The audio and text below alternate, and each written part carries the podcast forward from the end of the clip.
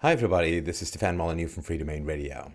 I'd like to talk about a complicated relationship that I think most of us have with comedians and with father figures. For those of us who grew up in the 60s and 70s and 80s, there was, of course, a massive peak of divorces, and a lot of times for those of us who had no fathers or absent fathers, the game of spin the media roulette wheel and figure out who could be your father substitute was a common occurrence. And so, much like I did when I talked about Robin Williams, I had a complicated relationship with David Letterman going up, uh, growing up. So envy uh, and uh, fear of the caustic nature of his comedy, admiration for his courage, empathy with his uh, insecurities, and so on.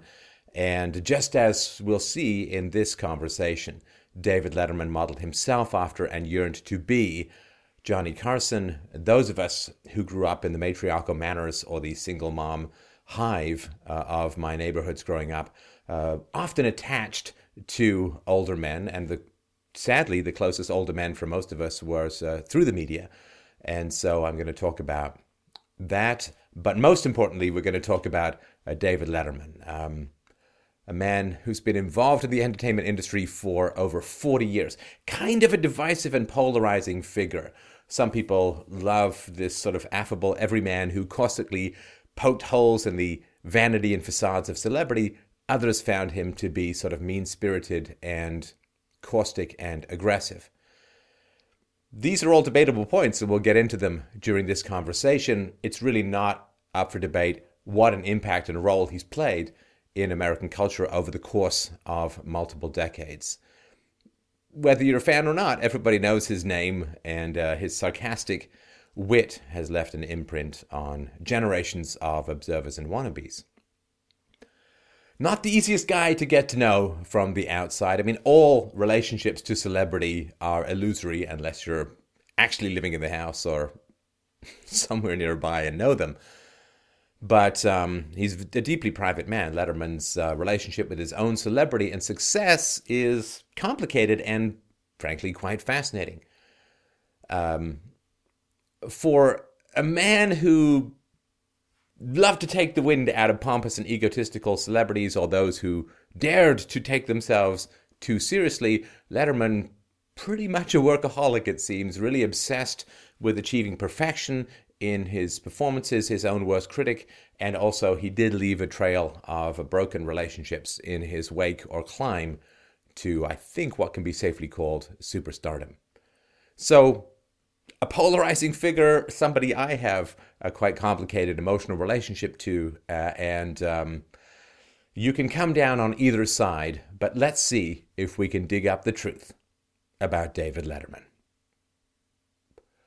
David Michael Letterman was born April 12th, 1947, in Indianapolis, uh, Indiana, to Harry Joseph Letterman, who was a florist, and Dorothy, a perfectly named secretary for the Second Presbyterian Church. Uh, David was in the middle sandwich between two sisters, uh, Janice, the youngest, and Gretchen, the uh, oldest. Now, David Letterman's parents were both children of former coal miners uh, and they left mining, the grandparent, his grandparents, to become farmers in rural Indiana. David later described his sort of at home atmosphere as a sort of cross between Father Knows Best and Leave It to Beaver, a kind of lower middle class family. The Lettermans went to church, I think Lutheran church, every Sunday and played an active role in their community.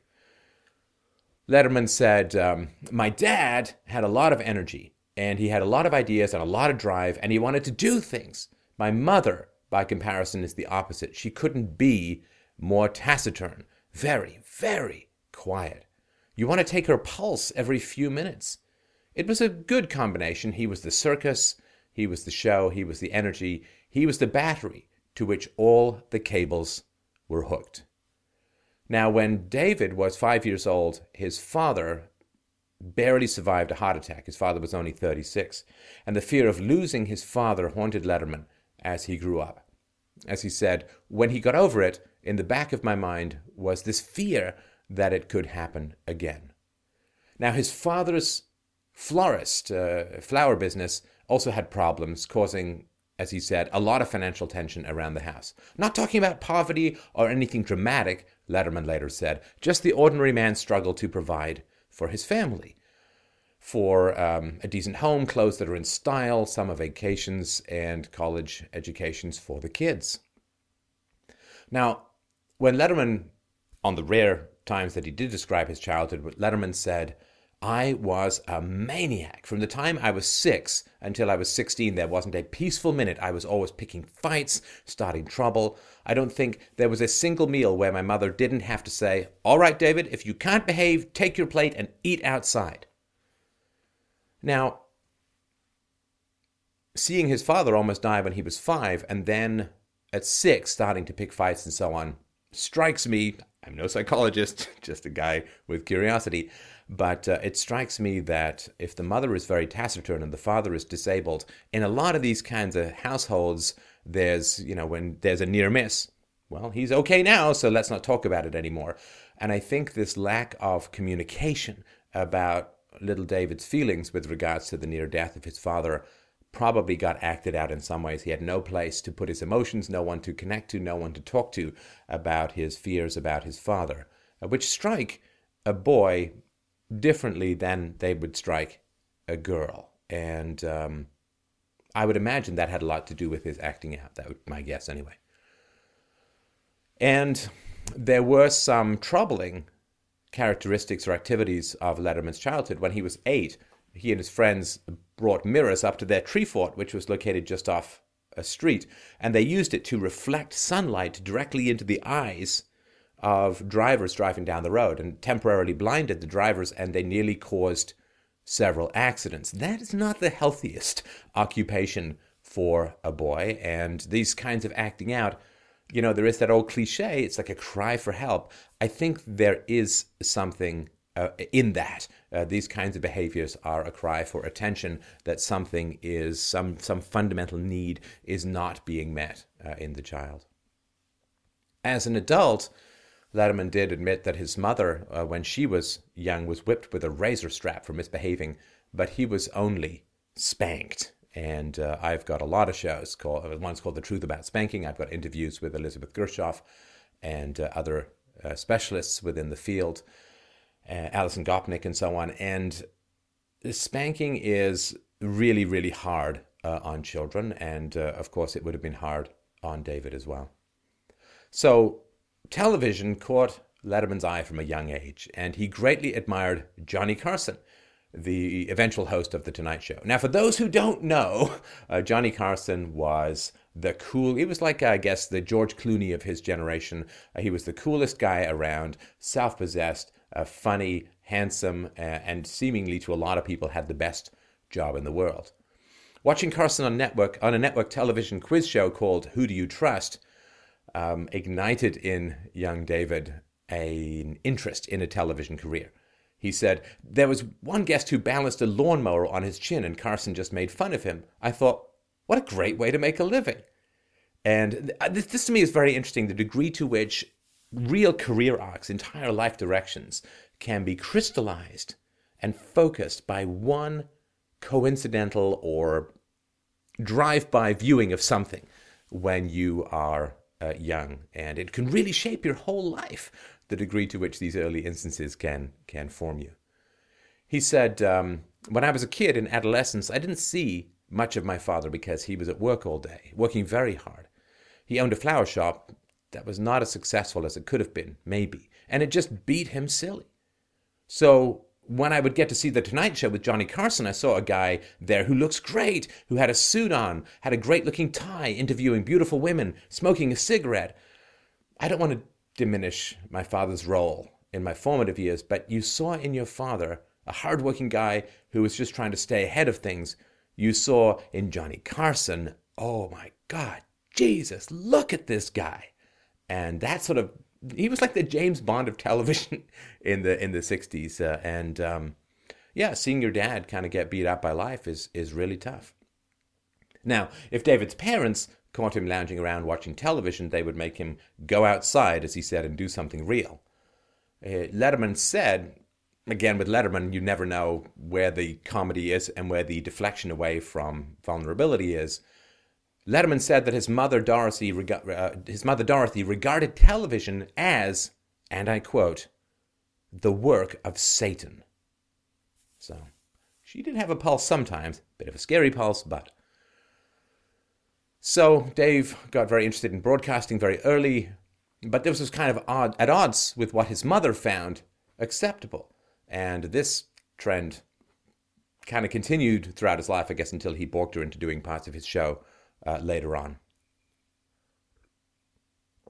Letterman said, When I was a kid, I never really went to the movies. In my house, going to the movies was pretty much equated with as big a waste of time as you could come by as a human. Now, of course, one of the reasons that celebrities go on Letterman's show is he's got the audience that they want to reach to announce their projects, their movies, their books, their perfumes, their whatever.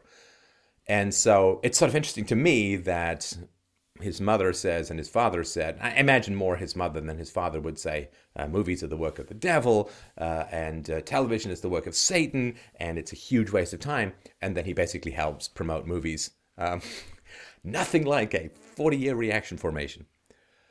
And uh, the one exception in the Letterman household to the evils of television was the Ed Sullivan Show. Letterman uh, said, uh, Every Sunday night at my house, we'd have dinner early, and then we finished dinner and watched The Ed Sullivan Show. Ed used to have this habit of, come on now, let's really hear it for him. And my mother used to say, I don't like the way Ed begs the audience for applause. So she was completely standoff, standoffish by that notion. And, uh, you know, there's an old joke about uh, how do you give an actor CPR? Well, um, you know, those of us in the public sphere, um, we do like our accolades. That's how you know whether you're uh, doing a good job. Uh, it's just how you measure by. Y'all measure yourselves perhaps by uh, the number of people you sleep with, uh, or maybe you measure yourself by the amount of dollars that you have. But those of us out there trying to make a connection in the public sphere, we uh, take our applause, uh, our feedback as um, the validation of, of what we're doing, or at least that we're reaching some people. The Ed Sullivan Show was approved family viewing, and Johnny Carson, pretty much the coolest guy around, so it's not too shocking that Dave Letterman would yearn for a career that would give him a similar kind of validation. Now, Letterman, not the most diligent student uh, within the confines of the traditional school system.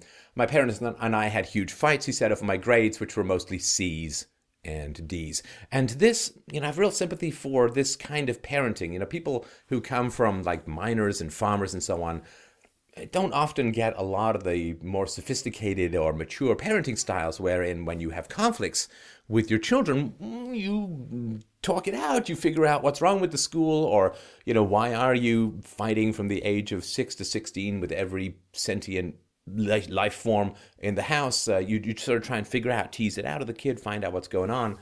But that basically was just a hammer and a nail uh, pr- uh, approach to parenting problems, at least when I was growing up. I'm certainly not as old or a billionth as famous as Dave Letterman, but um, we weren't. We didn't grow up wildly uh, far apart. I think he's about uh, 19 years older than I am. And um, Letterman's sisters did really well in school, so that made it even more stressful um, when he would come home with his bad marks. Now,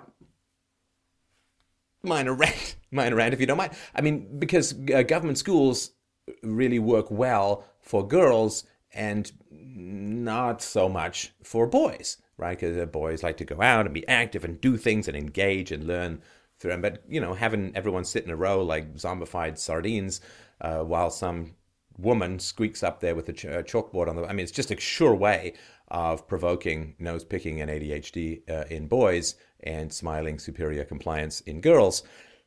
Not for everyone, but um, the fact that his sisters did well in a school that was driving him completely insane is not too shocking.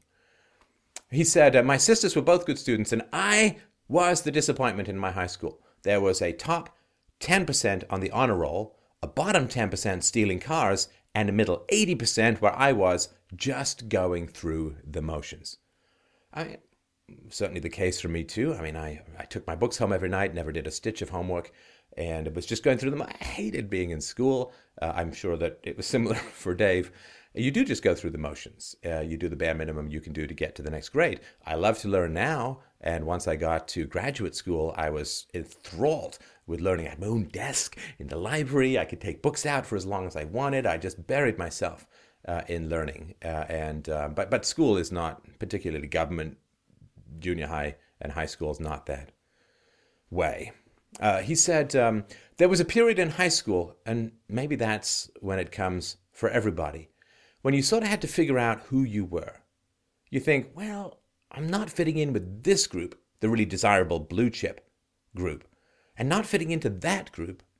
Many start examining your own inventory and think, is there anything I can do that is going to make me desirable or make me different? Early on, I realized I had this one little tool. I can make people laugh. Now, I talked about this in Robin Williams' conversation, uh, The Truth About Robin Williams. We'll put a link to it below.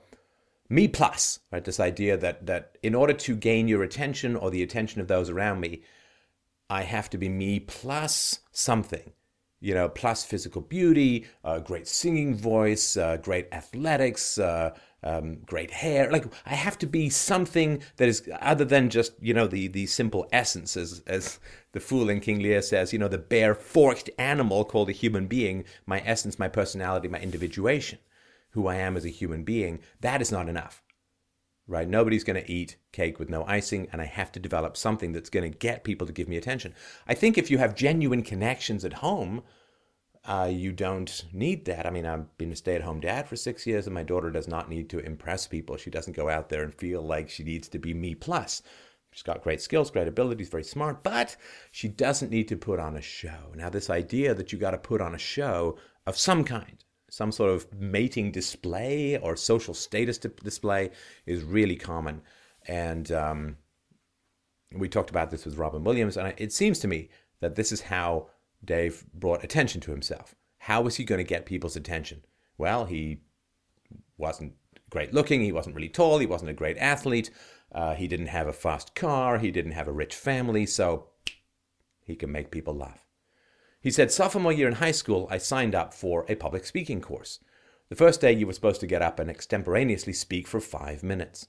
Everybody's twitchy and sweaty and worried about this, as was I. And then, when I got up there, the nervousness and the twitchiness and everything dissipated. I love it. And I thought, oh my God, maybe this is a way I can distinguish myself. This is how I'm going to get attention. Uh, that that to me, I mean, I don't want to make this about me, but I gave a speech uh, a little while back in Amsterdam that was going out to like forty thousand people, and uh, I lost my speech before before I went up. I completely I lost my speech, and I hadn't memorized it, and so I just, but yeah, it's fine, it's fine. So uh, he said, I was not good in math or chemistry, and I realized that athletics were not going to make me wealthy. The only thing that came to me easily was English, writing and public speaking. I started to think, is there any way that I can practically apply this to my life? I mean, outside of the shop, because that's pretty rare. Uh, I think it means a flower shop. You don't need to be doing something that involved heavy lifting. Don't look for that kind of work. Look for something you can do easily. In high school, even David's schoolwork showed signs of his personality. So in his class, there was an assignment which was, you know, write about someone else's significant life event. And Dave wrote a story describing a man who committed suicide by swallowing paper towels. As a biographer noted, it was a kind of response that makes the teacher wonder whether to give an A plus for his creativity or send him off for immediate professional help. Um, I took a class on Marxism called The Rise of Capitalism and a Socialist Response. And for my exam, I wrote a, a, a play I was in the play, I just wrote a, play between a capitalist and somebody from the newly risen Atlantis, uh, and uh, did all right. In high school, Letterman was, of course, struggling not only academically, but also socially and emotionally. He said, I had two or three friends. We made fun of anything we couldn't do. I was never with the really good looking kids, and I was never with the really great athletes. But there was a, always a small pocket of people I hung out with, and all we did was make fun of the really good looking people, and make fun of the really smart kids, and make fun of the really great athletes. Now, this being on the outside, this sort of beta frustration and beta rage, this being on the outside and looking at all the cool people. You know, like there's it's the, the the beer commercial where everyone's in a bikini and, and having fun and the barbecue and so on. That's not a door you can open and go through. That's like a TV screen that you bump your head against for these. You can't open that portal and go into that fun world that you perceive everyone else is having and it's not i mean and, and there is of course this idea which insecurity really feeds on which is that you know the pretty people are just having a great life and everything's perfect for them and of course the pretty people are neurotic about being pretty and there's someone else who's more pretty and they're tempted to have their me plus be prettiness which means that over time it's going to decay and and, and nobody likes me for me and i can't give up this you know dangling anglerfish light to draw the fish in to, to get attention like that's really hard really hard. Oh, the models, they're having such a great life. What a wonderful existence. It's like, well, yeah, I get a pimple. Who cares, right? A model gets a pimple. She might lose $10,000 and not get a call back next time. Really stressful. And, uh, you know, athletes are constantly worried about uh, injury and, uh, and competition and uh, all that kind of stuff. So there is this fantasy that people have that on the other, you know, grass is greener. On the other side, in that clique, man, they're having a great time. And the reality is, um, I just uh, think of the guy uh, in um, Tennessee Williams' The Glass Menagerie, the guy who was number one and the coolest guy in high school. Oh, that's the so delicious part about going back to your high school reunion, which I did quite by accident, just driving past. And um, yeah, seeing all the people who were the super coolest and where they ended up. Oh, it's quite a relief. Um, so, what's interesting to me is that David Letterman often was in the position in his comedy of you didn't know, like with Larry Bud Melman, uh, who was a guy who would, just strange guy, turned out to be an actor who would come on and say stuff and seem completely spaced out and crazy. People didn't know if that was a joke or not. In other words, now you're outside the Letterman comedy universe and you don't know if it's a joke or not. And so now he's putting you on the outside looking in to where they're having fun and you're not sure uh, whether you're part of the joke or the butt of the joke or supposed to laugh at it. So it's funny how these things just kind of reverse in people's lives. So he goes on to say, you know, we weren't the honor society, so we made fun of the honor society. And yet we weren't stealing cars, so we made fun of the guys stealing cars. We couldn't do much. My grades weren't good, and the guys I hung out with, their grades weren't really good. And we couldn't go out with the really good looking girls. We would egg their houses. We'd find the best looking girl, and without ever asking her out, we'd just assume she wouldn't go out. We'd just go egg her house. On theory, you know, just, hell, screw you! I know you're not going to go out with me, so we'll egg your house. And um, sort of a semi famous interview that he gave or, or um, conversation he had with Paris Hilton on his show after she'd come out of jail. And she was there to promote her uh, perfume. And he, I will link to this below as well, he was just like, What was jail like? What did you eat in jail? Did you make any friends in jail? Just hammer, hammer, hammer. And that's the verbal equivalent, I would say, of exactly what he's talking about here. Go egg the house of the really good looking girls. This, course, wasn't the last time the beautiful or popular would become David's targets. Reflecting on his time in high school, he did say, Not the best time of my life. I was very shy. He was on the freshman basketball and reserve track teams in the school band for two years and also joined Ripples, a school organization which put on a comedy show annually. But he, f- he found performing in public to be too nerve wracking. He never even wrote a skit for the event. Oddly enough, I have no way, no way to put this piece of the jigsaw puzzle. If you can tell me how it fits, I'd love to. I, I can't, can't do it. I can't find a way to fit it. Letterman was a dedicated hall monitor for all four years of his, of his high school tenure. He preserved order in the corridors of his high school. Now, Letterman has admitted to having a serious drinking problem when he was younger. He says he started drinking at the age of 13, prompted by a desire to be accepted, to, to do the things everyone else was doing, and the need to dull this social anxiety and the pain he felt from being rejected by his peers. Now, that's pretty early for uh, drinking, and there does seem to be a theory if you believe it or not, uh, put it out there. There's a theory which says that when you start self medicating through alcohol or drugs or something like that, or promiscuity, if you start self medicating for anxiety, your emotional development kind of just comes to a halt. and because because instead of um, like you know if you've got a, a toothache and you take heroin well your tooth doesn't hurt anymore but you're not going to a dentist. You're not dealing with the pain. You're not changing your behavior to fix whatever is going wrong or is painful within you.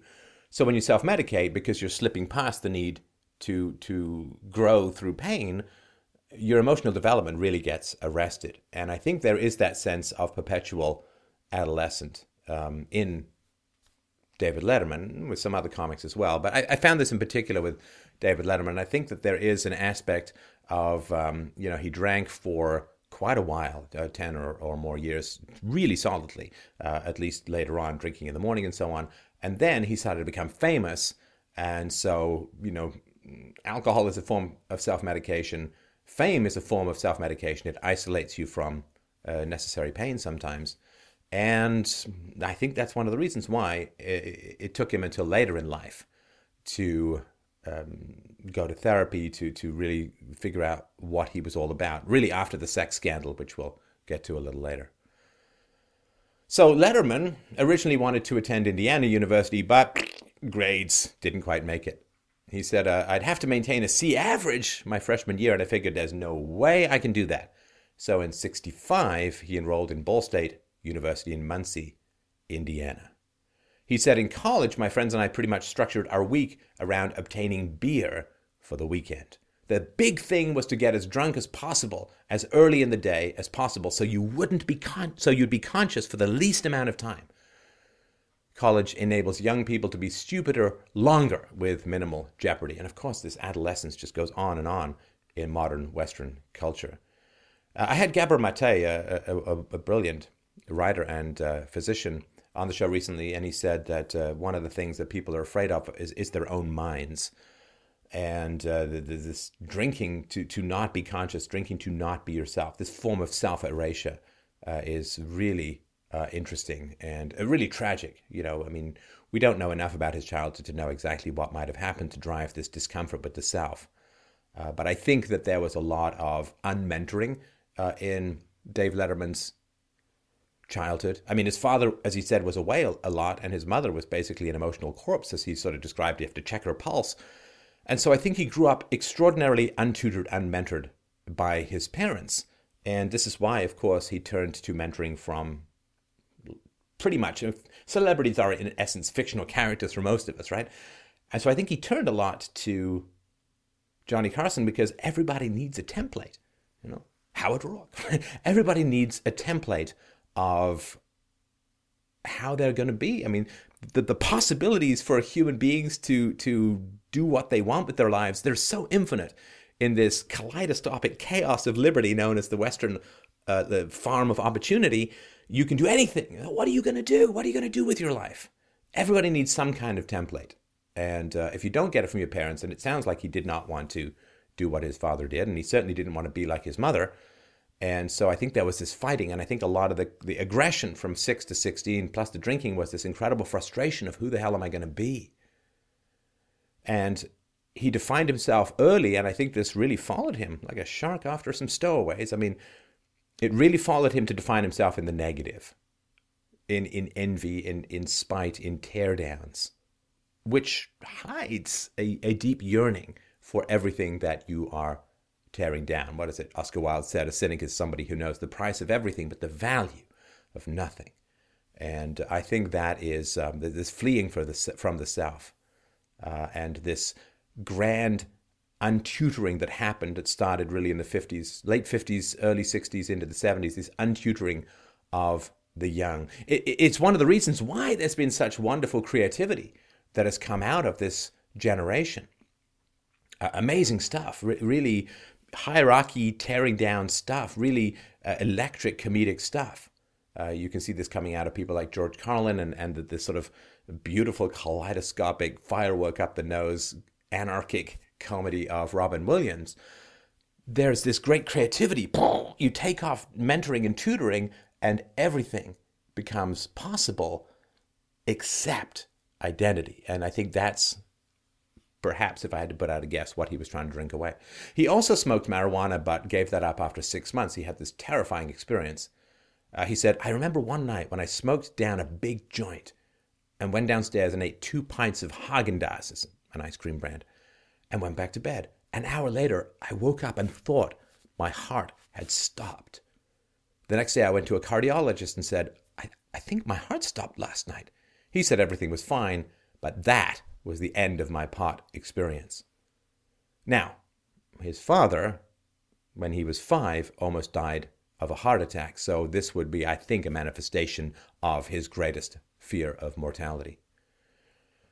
Now, his mother, Dorothy, was worried that David wasn't applying himself and that his silly dream of becoming a broadcaster was standing in the way of him pursuing something more sensible, like accounting or engineering. I like David Letterman a lot. He's pretty much the last guy I'd ever want doing any kind of accounting for me. Now, his mother was strongly opposed to David's path, but his father quietly supported his ambitions. Again, this disconnect between the parents shows up. And he, so he encouraged Dave's antics, and uh, he didn't demand improved grades. Um, but his mother scoffed at the idea that David would someday earn a living with his current behavior because he was studying, you know, film, radio, television, and so on in, in school. And I think it was Jung who said, Nothing has a greater effect on a young person than the unlived lives of his parents. Nothing has more effect on a young man than the unlived life of his father. Now, he said that his father was this electric, energetic, charismatic, stuck in a grinding, dull job in a flower shop. And um, it seems that uh, and you can see this with um, Steve Martin and his father as well, if you read Steve Martin's autobiography, which is re- well, well, well, worth reading. Um, it seems to me that his Letterman's father may have been a thwarted performer, and therefore he had, I think, the grace and maturity to encourage his son's ambitions in that area. Letterman began his broadcasting career as an announcer and newscaster at the college's student run radio, WBST, a 10 watt non mega powered campus station, which is now part of Indiana Public Radio. I actually started uh, in uh, radio at college as well. He was paid a buck and a quarter an hour as a DJ. If you asked the management present during his tenure, they would describe him as an administrative problem. DJ Letterman's time slot was the sign on show that ran from noon till 3 p.m., but the host was frequently late. Letterman later admitted, I wasn't a very reliable employee. And if you're not, you must end up working for yourself. He was eventually fired for treating classical music with irreverence and adding his own commentary between the music musical selections. I remember playing um, the clap, which is a song by Yes, incredibly fast guitar song by Steve Howe. halfway through, ah, my fingers are melting. Uh, so he said about his radio gig, this was my first outlet, my first place to just go and talk, and I loved it. He met Michelle Cook, a very attractive yet quiet music major early in his college term, and his relationship with her became serious very quickly. A lot of pent up sexual energy, I would imagine. So she was almost six feet in height. Immediately, David hits her with an endless knee shaking barrage of tall jokes and apparently, this won her over as a supporter and also turned her into his biggest fan, which was really, I think, why we've ever heard of him at all. And this, you know, she's tall, cut her down to size. Uh, this is um, very typical of this kind of humor. And they actually both got married while they were still in school. Uh, she became a waitress, and he started working at a quote real radio station, and then he got a summer job at an ABC TV affiliate in Indianapolis. Now, this, of course, uh, was all while the Vietnam War, started by Kennedy and eventually concluded by Nixon, was boiling its horrifying way through uh, the American political and media and emotional landscape. And he felt uh, incredibly, Letterman felt incredibly isolated from this whole Vietnam thing. There were war wrote, uh, protests that were raging through Ball State. Uh, he said, I was only vaguely aware of the political turmoil of the time. It was a lot different from being at Berkeley. We were pretty well protected, he said. Quite honestly, the only protest that I ever was involved with was we thought maybe we could get the cafeteria cooks to wear hairnets. I was hardly aware of the Vietnam War until a friend of mine flunked out and was drafted and was dead. Like that. One day he's a guy setting fire to the house mother's pantyhose, and the next day he's gone. That got my attention.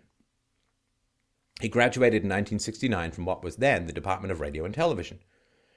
Radio and TV, he said, were perfect for me. A lot of people came to study to be a teacher, and then they had trouble finding a teaching job. Some study animal husbandry, and there are very few animals that need husbands.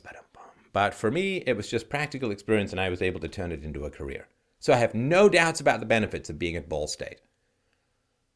So, though Letterman did register for the draft and passed his physical after graduating from college, he was not drafted for service in Vietnam because of receiving a draft lottery number of 352 out of 366. It meant he was very unlikely to be called. And just by the by, I mean, step into sort of a larger socio-political narrative for just a second with your indulgence. There was this great irony and tragedy, I think. So, with the Second World War in Europe, a lot of leftist intellectuals, some more conservative, some Austrian economists and so on. But a lot of leftist intellectuals fled Europe and came to settle in America, where they got jobs in American universities. And then with the GI Bill, a lot of that very left wing infection from intellectuals that, that were fleeing the war in Europe and persecution, of course, in Europe, those leftist intellectuals infected a whole bunch, let me get too technical here, a whole bunch of the GIs. So the, through the GI Bill, which subsidized or made free uh, college education for GIs. And then the GIs absorbed all of these leftist influences. They passed them down through to their children, which resulted in, you know, sex, love, hippiness, uh, and uh, positive steps towards racial egalitarianism in the 1960s. And there was a second wave of infection um, of leftist ideologies. And please understand, leftism has some very positive aspects to it, particularly criticism of imperialism and so on, and its focus on civil rights but it was kind of indoctrinated. I mean, I went through this in Canadian universities. It didn't have the better arguments. They just have, they hold the marks in the professorships, so they have more indoctrination capacity. But then, of course, a lot of the young people in um, America stayed in college and continued in college and went to college who might otherwise not have gone simply because it got them out of the draft. And that was another round of infections that hit uh, in America. And I think that's why a lot of the media is kind of on the left, right? Because uh, a lot of these guys went through college and they're really influenced by the GI Bill and by fleeing draft in the 60s, which got huge pumpings of leftism into uh, the, um, uh, the, the psyche of a lot of people who ended up in the media. And um, Letterman's politics, I mean, he says he's kind of apolitical, doesn't really know much about this stuff. He seems more on the liberal side to me, just watching his debates with Bill O'Reilly and so on. He did give money to Al Franken, who is a crazy liberal. But of course, Al Franken was another comic, uh, and they were probably friends, so that probably had more to do with that. Just kind of ironic that the America was off fighting uh, left-wing driven communism in Vietnam, and what was happening was to flee fighting over in Vietnam. A lot of Americans, uh, young Americans, hid out in college where they were infected with the kind of same virus that was playing out in anyway Vietnam. So he said about his high draft number, he said, At the time, I didn't know how lucky I was. I felt guilty because I had friends who had gone and I had friends who had been in the Marine Corps. And I just felt like, why me? These guys went. Why shouldn't I go? Then it dawned on me pretty quickly that I had been among the really, really lucky. Now, Letterman has said that he's basically driven by huge steaming piles of Lutheran guilt, that his fundamental fuel is guilt. And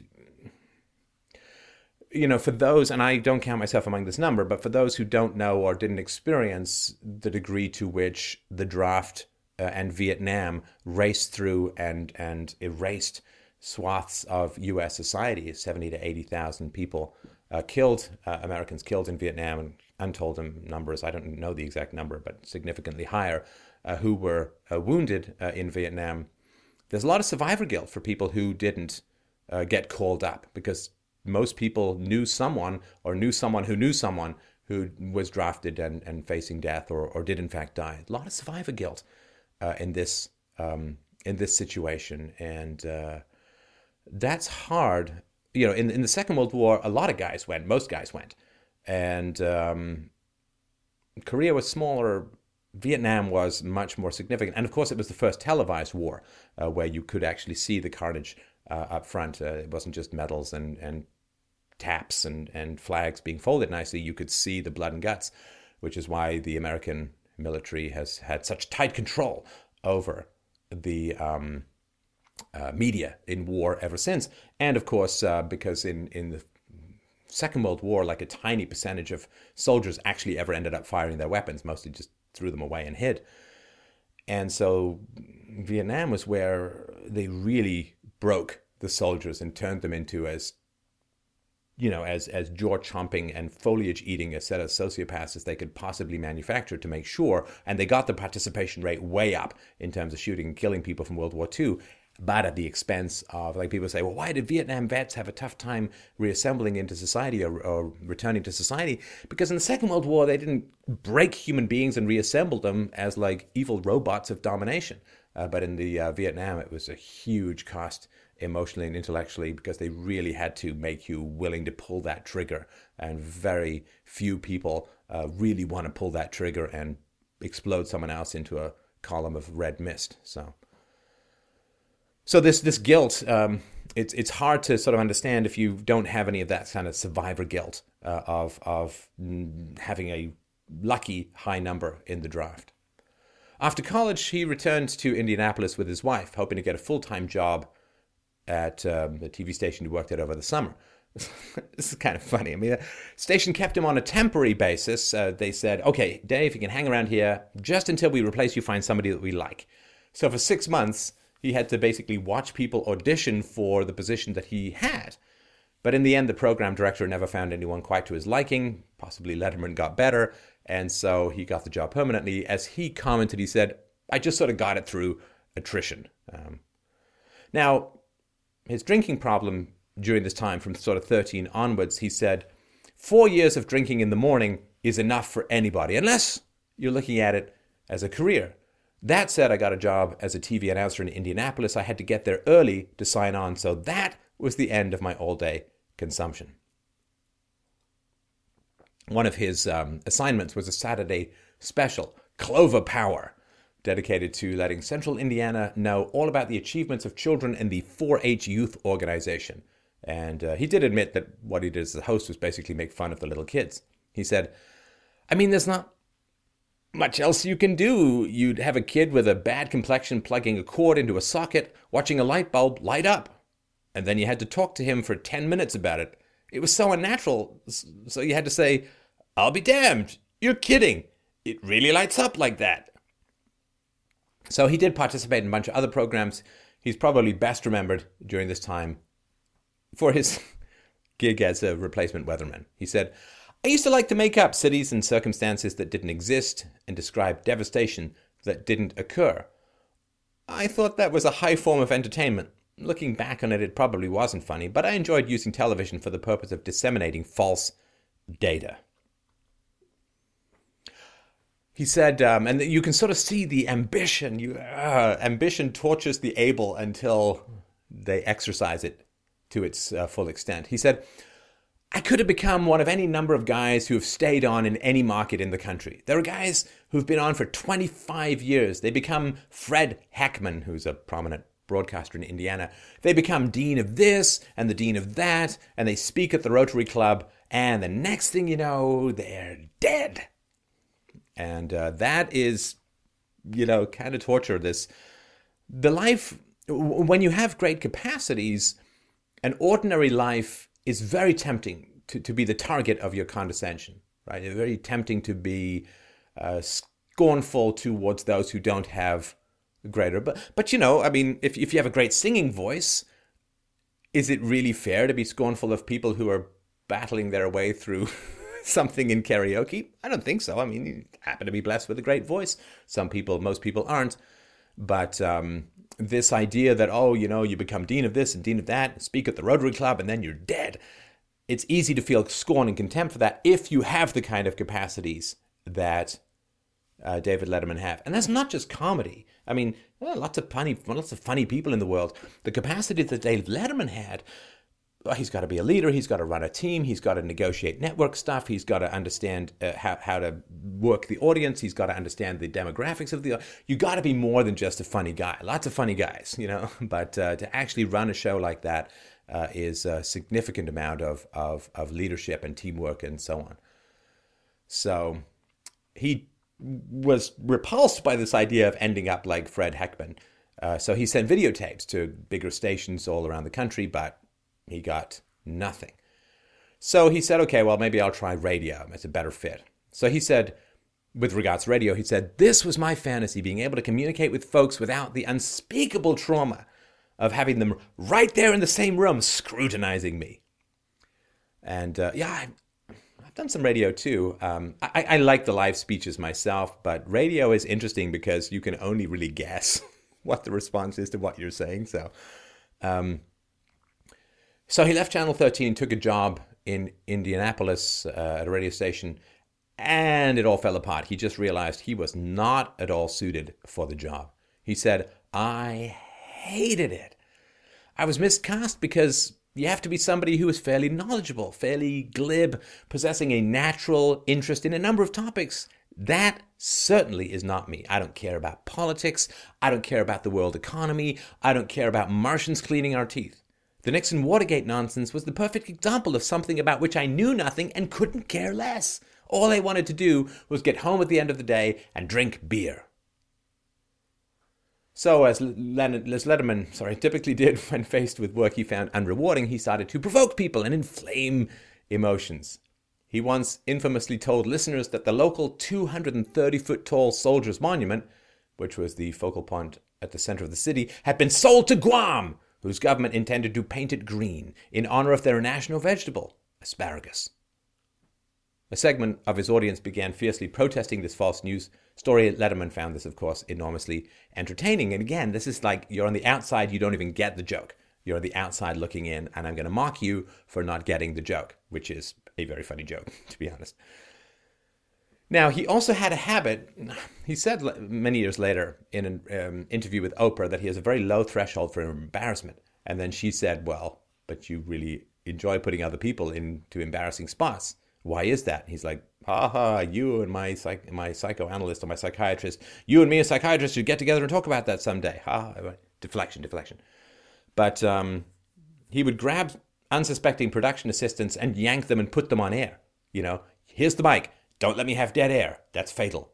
And the guy, so, and he would create imaginary personas for them, which were embarrassing. It was embarrassing for them. One young woman would be supposedly engaged in multiple love, love affairs, or he'd take some really shy and aloof young guy and introduce him to say, okay, give the audience cool guy tips. And then the guy would be like, uh, uh, uh, uh right? And this he would find very amusing. So um, this sort of infliction of your own worst nightmares on other people has a sort of mildly gapped tooth, tiny bit of sadism to it.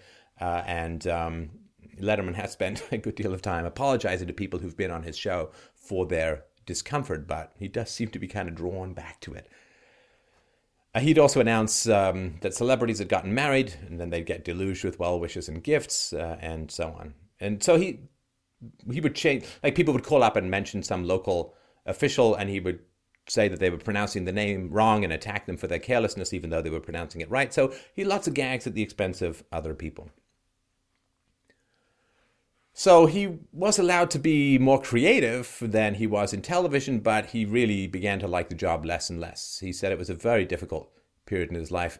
You know, listen to the guy, except for maybe the last little tiny bit, there's hardly a period in his life that he's ever described as joyous. 1974, Harry Joseph Letterman, his father, died of a second heart attack at the age of 57. David was devastated. His death was horrible to me. Just horrible. It was awful. And early on in his television career, when he was asked about his background, Letterman would say, My mother's still working, but my dad is dead, so he does precious little anymore. And, um, you know, if you got a lot of pain, making jokes about it is, is quite typical. I do a call in show, and, and people often laugh about things that are really quite uh, tragic.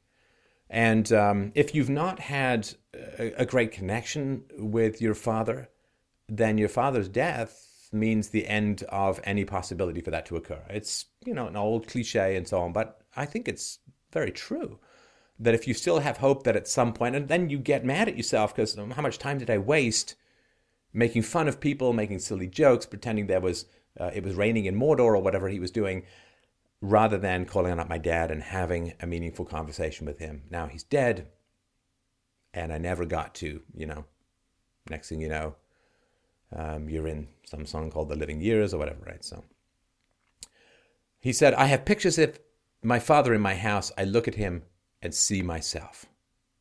Now that's interesting because he does not ever claim to have been close to his father. His father was working a lot. And his father was not close enough to him to intervene when he started drinking, when David started drinking at the age of 13. Do you not notice that your child is drinking or your child is abusing alcohol? If you're an engaged parent, you would know. So he was not close to his father. He sees pictures and sees himself, which I assume would mean that he also does not feel that he's either close to himself or other people have the capacity to be close to him. So, because he hated radio, Letterman decided to try his hand doing comedy writing for network television. He wrote mountains and mountains of comedy scripts and mailed them off to a bunch of people. Nothing. I mean, who the hell in California wants scripts from some unknown guy in Indiana? Plus, of course, you know, if you are uh, involved uh, uh, in a television show and some guy mails you a script, you don't open it. You don't open it. I mean, they, they talk about this at The Simpsons, right? People mail them scripts all the time for the show The Simpsons. They don't open them. Because if you open it, then if it's bad, but it's got a good idea, you can't use that idea. Or let's say you've been working on an idea and you open it and that guy's got the same idea. Well, you put your idea out and he's going to sue you for stealing his idea or whatever, right? So they, they just, they don't open that stuff at all. They send it back. Michelle, his wife, she hated seeing how miserable he was. And she said, I know, let's go to Los Angeles, California, because that's where all the young comics are going. Uh, so she was a huge fan of him, big supporter, and she just was going to make this happen. He was resistant, he was hesitant, and she just insisted. And he, he's still putting it off. And finally, she's like, forget it. I'm packing up. We're moving. We are going. And what's interesting to me is his father, I think Letterman's father was an underachiever relative to the way that Letterman describes him as being plugged in and electric energy and so on. And um, but his father was married to an emotionally inert woman and therefore never got out of his flower shop. It sort of seems to me like if Letterman's father had been married to Michelle, Letterman's wife, Letterman's father would have become Johnny Carson. Because that kind of driving energy, you, you can't ever get further in life than the people closest to you believe you can get. This is just the weird interdependence that we have as a social tribal species. I'm telling you, you can't ever get further in life than the people who are close to you believe you can get. And this is why surrounding yourself with people who believe in you and believing in the people you surround yourself with is so essential. Success is social. Success is interpersonal. Success is a rising tide that lifts the boats. So, he did finally accept, I guess, when he was being dragged into the car that he was going. And so he really wanted to get his financial arrangements and strategy together. And um, he really has this habit in life, as far as I understand it, of re- kind of being a perfectionist and really making sure that everything is just so. Like he watches tapes of himself after every show, and if he stumbled over a word or something, he just he gets really upset. Uh, because I guess if when you spend a lot of time criticizing other people or putting them down, there's this fear that all those bladed boomerangs you've thrown out there that have lit on fire with other people's indignation can easily come back and rain and carve you up like sushi. And he said, um, he said, I was too unhappy with myself to stay in Indianapolis. If you're secure with yourself, regardless of where you are, you're happy and you lead a productive life, and you have kids and go to Rotary meetings, and you have you know, a great life. But if you're insecure, like me and millions of other young airheads, you move to Los Angeles and entertain drunks in bars, or, or try to. And this, you know, he's got this weird thing, and, and I, I, see it coming up a lot. You know, it's the people who who get vicious about the 50s, you know, like the Leave It to Beaver, they're caustic about the Leave It to Beaver. Well, that's because the Leave It to Beaver is a pretty nice family. I watched that show when I was a kid. I'm like, yeah, I'd be willing to trade in all my car to live in that grainy black and white 12 inch universe. It looks pretty appealing to me. And there's this thing about the Rotary Club and the Shriners and the guys in the hats and the fezzes and the little cars and so on. People just hate that stuff. But there is there's kind of a community to that. To go out on a limb that is not supported by any data that I have in, in this presentation, uh, that there's a, a, a giant mm, a giant conflict between the, the government, which provides and takes care of people, and private institutions, which provide and take care of people. And there's a lot of um, hostility on the left to groups like the Shriners and the Rotary Club and the Legion uh, and so on, because uh, what used to be called the friendly societies, which is how people took care of each other much better and much more ably and much more cheaply before the welfare state. When there are these private institutions of charity, and, and uh, the Rotary Club and the Shriners, I mean, incredibly charitable and helpful guys. When you have these private institutions of charity, there's much less need for this giant welfare state. In fact, they're kind of opposites. Uh, and again, I'm not trying to guess Dave Letterman's politics, but I do know that a lot of this hatred of the 50s is hatred of the family. And the left has had for many decades, uh, really since the progressive movement with Shaw and H.G. Wells and all that, the turn of the last century, have had this hostility towards the nuclear family uh, because if you can break the family, you empower the state. Uh, the state and the family are, are, are an opposites. And also, these uh, charitable social institutions, um, there's a lot of hatred. Now, you know, he went through his university, where there are leftists there. I have no idea. But there was something in the zeitgeist of the time, and has continued to this day, where the private institutions that would elbow aside and bypass and supplement, um, sorry, supplant uh, government institutions, those who are invested in those government institutions throw a lot of hatred uh, at those private institutions. So there just seems to be this continual, um, you know, you, you, you go to Rotary meetings. It's like, well, what's wrong with that? nice guys. Um, David uh, later recalled his wife's enthusiasm. She said, he said, She started running around and packing the dishes and telling me this time we were really going to do it. She was very supportive. I knew I was going to fail. Letterman later described the experience. Ultimately, it wasn't so much a matter of bravery. You keep conditioning yourself in risk situations. Well, if it all explodes in my face, I can always come back to Indianapolis and get work. So I convinced myself by looking at the other side of the argument that I really had nothing to lose. You sort of trick yourself into thinking that it's an extended vacation or, or a high adventure, but the truth of the matter was, I felt pretty foolish giving up a job that was making good money for me. Driving across the country that May, I felt pretty stupid. I had a little bit of that anxiety. I, used to be a pretty high flying software executive and uh, gave it up to do podcasts and took a massive pay cut and it's like, what am I doing? but, you know, glad I did it. And um, he said, we loaded everything we owned into a pickup truck and drove cross country, just quit our jobs and moved. And my parents, my father was dead by that time, but my mother, God bless her, never th- said a thing. I said, Mom, I'm moving to California. She never said, Why? What are you nuts? What the hell are you going to do? Never. And I can remember her with my two sisters standing on the lawn of my house. He just drove by to say goodbye to them. And she never questioned it, just said, okay, bye. That's kind of tragic. I, you know, I, I, I don't want to be like the stay at home dad with a single kid, helicopter to get a parent, right?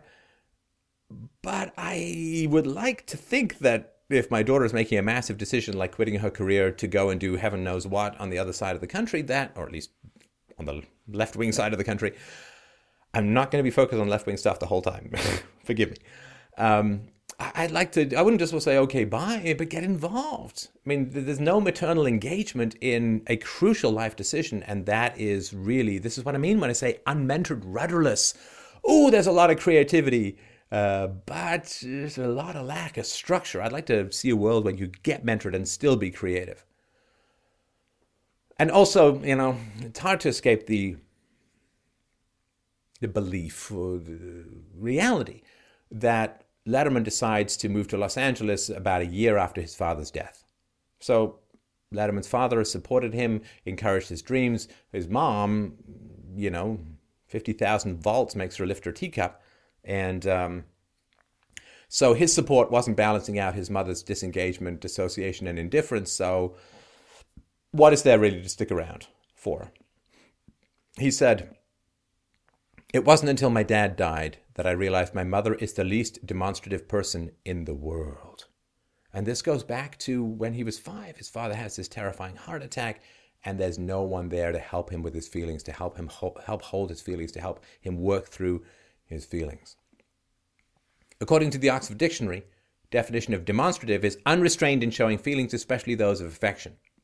So when he says she's the least demonstrative person in the world, if we take aside the euphemisms, I think Letterman thought that his mother was stone cold.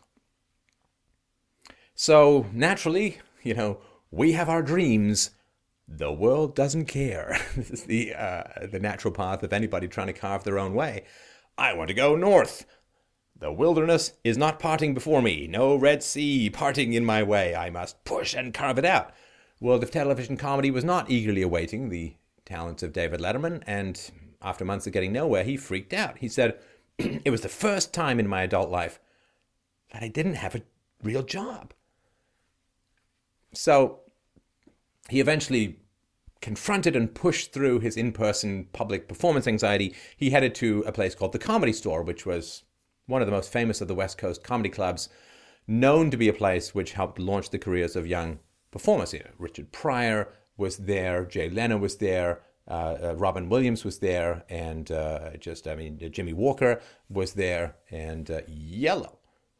So lots of great people in that so he said, the first time I found it very painful to get up in front of those people. And it wasn't exactly a big hit either. I remember thinking, geez, I've come 2,500 miles and gotten on stage in this dimly lit bar in front of these mutants, and I'm telling jokes. Now, got anxiety? Go for alcohol. I mean, uh, David's drinking greatly intensified during this time. And uh, of course, before he drank out of, you know, boredom and um, alienation, peer pressure, perhaps. Now he's hitting the bottle out of massive terror, social anxiety, and the insecurity of performing in front of people who can offer immediate uh, criticism, right? I, I, studied at the National Theatre School for uh, almost two years, and you do comedy and you do drama, man, they're different species completely. Um, if you're doing drama, the audience kind of fallen asleep and you think they're wrapped with emotional attention because of the intensity of what you're doing. Hey, you do comedy, you know whether you're funny or not right there. And, uh, you know, having to push through when you're not and trying to win the audience back, man, it's like. It's like running uh, a, marathon and a sprint at the same time in different directions. It's it's really tough. So yeah, I, I get that.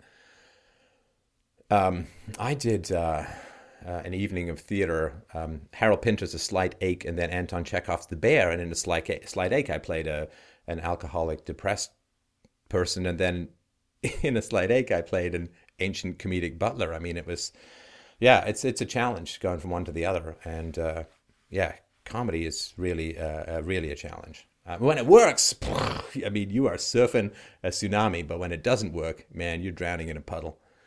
Um, he said, um, when you go out there and you, you think you have something that you think is funny, it's such a personal little presentation. It's you trying to make a room full of people laugh or a whole country of people laugh. If they don't laugh, it's like you've just been embarrassed in your third grade class and your teacher has reprimanded you. It's the worst sinking feeling in the world. It's the deepest embarrassment you can endure. Here you are showing off, and nobody thinks you're funny. He told TV Guide once, he said, I always was very insecure and still am. I envy comedians who can go out and enjoy being in front of people. It's still something of a traumatic thing for me. I'm generally uncomfortable around people. I'm also a, a, confirmed pessimist. If anything can go wrong, it sure as hell will. I think I had a drinking problem because I was so uncomfortable unless I was dead drunk. While Letterman remembers his first appearance as an embarrassment, one guy in the audience had a bit of a different perspective future late night TV host rival Jay Leno, praised his performance, and Leno's own act significantly influenced Letterman's approach to his performance. Letterman said, I thought, oh, I see, that's how it's supposed to be done.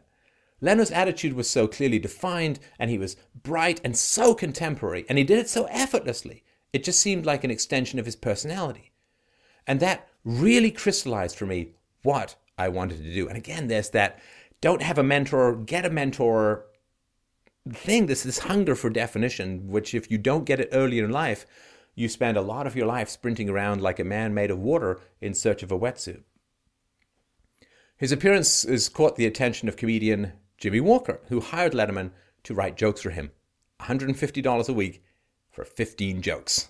It was his first paying gig as a comedy writer and helped, him, helped keep him and his wife, Michelle, afloat financially. Now, back in the day, pre YouTube, the goal of every comic uh, in the world, and certainly in the comedy store, was to get onto The Tonight Show with Johnny Carson. It's one of the things that launched Seinfeld's career as well. The shows just could make your career, and given Letterman's deep admiration and fetishization of Carson, he yearned for that opportunity. Now, the people at The Tonight Show, he said, were are very good at dealing with young comedians. In 1977, the Carson people came to me and said, You're not ready. I said, Okay, that's fine. I was just thrilled that they'd been watching me. And the last thing you want to do is go on and not be ready. So I kept working on building my act, and the next year they called for me. Now, that's interesting because Letterman was continually putting people in awkward situations that they weren't ready for. And then he deeply appreciates the fact that the production team at The Tonight Show wait until he's ready. And he never he, make these connections. Two ships that pass by the night is this man's capacity for self knowledge at certain times in his life. Like, wouldn't you say, oh, they know that I'm not ready for this, so they're going to wait till they am ready. And here I am been pushing people in my radio show and so on on the spot into the spotlight when they weren't ready and embarrassing them. I should not do that. Again, this this bounce back of what you prefer and what you've been doing to others just doesn't seem to wrap around and create that empathy loop that I think is so positive in life.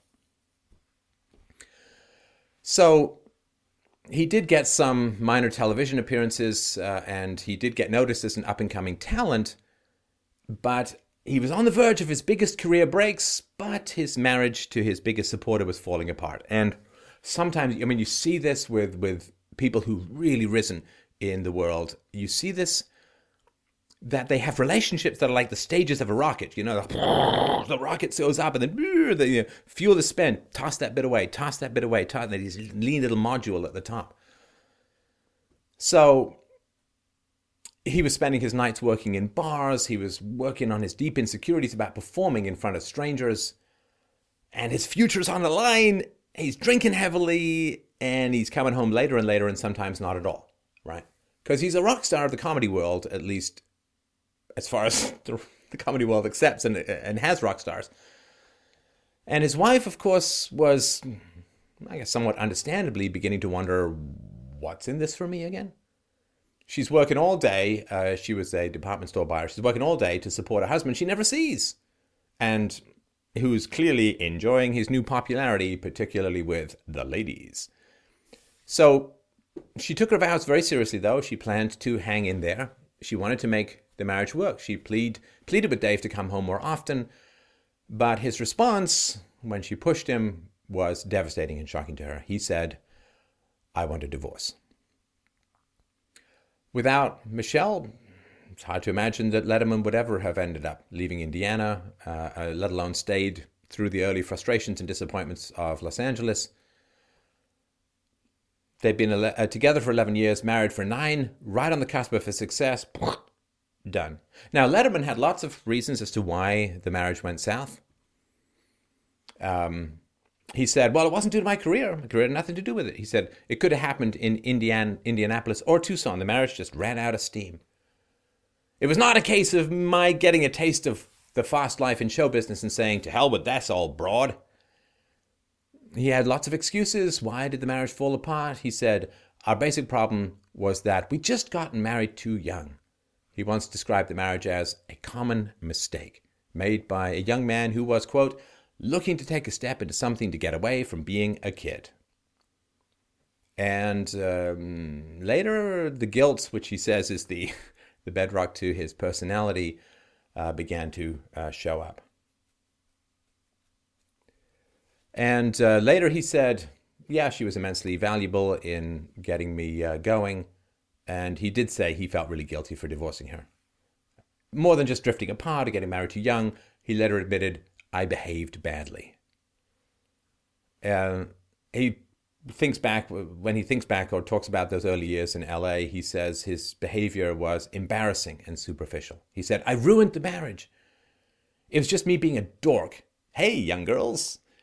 it took a long time for me to reconcile the guilt for what I put her through. I felt like I should burn in hell for the rest of my life. Well, I guess sitting across from Paris Hilton for a while could count. Michelle was heartbroken. She really wanted to make it work. She really believed in him, but she accepted the divorce and did not even ask for alimony in California, no less. And Letterman has never seen her again, even though she has remained living in California. He said, Seems odd to me now. I was married for a long time, like nine years. My life is so different now from what it was then that it does seem strange that there was this other person with whom I was very close for all that time who now plays no part in my life. He was later relieved to hear that uh, Michelle had remarried, and he hoped that the new husband would, quote, flush the horrible memory for her. A very compact way of referring to yourself as excrement that needs to be flushed into the sewer. Now, Michelle, uh, to her credit, I'm telling you, she sounds like a class act. She's never uttered a negative or hostile or critical word about Letterman publicly. Her father, Bill, his father in law, was not quite as kind. He said Dave broke Michelle's heart. He came home one day, packed his bags, left her, and never looked back. Michelle was devastated. She's never got a dime from him. After, after the divorce, um, he quickly got involved with another woman and it was somebody who also fiercely believed in his talents and could help with him his deep with his deep insecurities. In 1978, Letterman met Merrill Markoe, who was also performing at the Comedy Store. She first laid eyes on him. I tell you, I mean, he's a good-looking guy when he was younger. You know, with that, you know, widow's peak tumbleweed hairdo and that gap tooth smile and twinkly eyes. Eh, good-looking guy, I thought. She thought that uh, he was one of the best comedians. Leno was actually her favorite but she found him really attractive and she found out quickly that they shared the same agent. So she used that as her opening line, approached him, and they began dating. Now, they both shared this insecurity, this low self esteem, always paranoid about looking foolish. Merrill explained their relationship. She said, We're both intense, neurotic people who worry about everything and expect the worst. Letterman said, She's verbal and uncompromising about what's worth pursuing. She's intelligent, nothing like I am. And um, Letterman, I, obviously, very, very intelligent guy. I don't find his humor to be highly intelligent, but he's a very intelligent guy. So they realized that they made a good team professionally. Um, he was a, the better performer, but she was a very, very talented writer. He later recalled, She's the funniest person I've ever met, and she's so smart, it's scary. I mean, she walked into a room and you could feel a hum coming out of her ears. She's had some of the best pure ideas for TV that I've ever seen. Now, they. I mean, this is the insular world of show business, right? I mean, she's so smart. She's so brilliant. She's such a creative genius. She's the smartest person I've ever known. How do I know? She's got great TV ideas. No! Socrates, Aristotle, Kierkegaard, Nietzsche, smart! Not because they could pitch a sitcom. Anyway, sorry. Ah, but his anti intellectualism and anti intellectualism as a whole is quite common throughout a lot of comedy. Again, some exceptions like George Carlin and other intelligent social critic comment, comics, but he's got this relentless anti intellectualism because intellectualism probably provokes insecurity, which means he's got to tear it down and all that, right?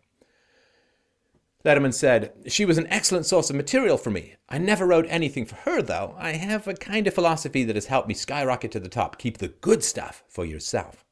A little bit of a, right? Ooh, comedy jugular. Keep it covered when Letterman's around. So, Merrill, his girlfriend, was hired as a writer for the Mary Tyler Moore variety show. Yes, it happened. I'd never heard of it either. You'll know why in a moment.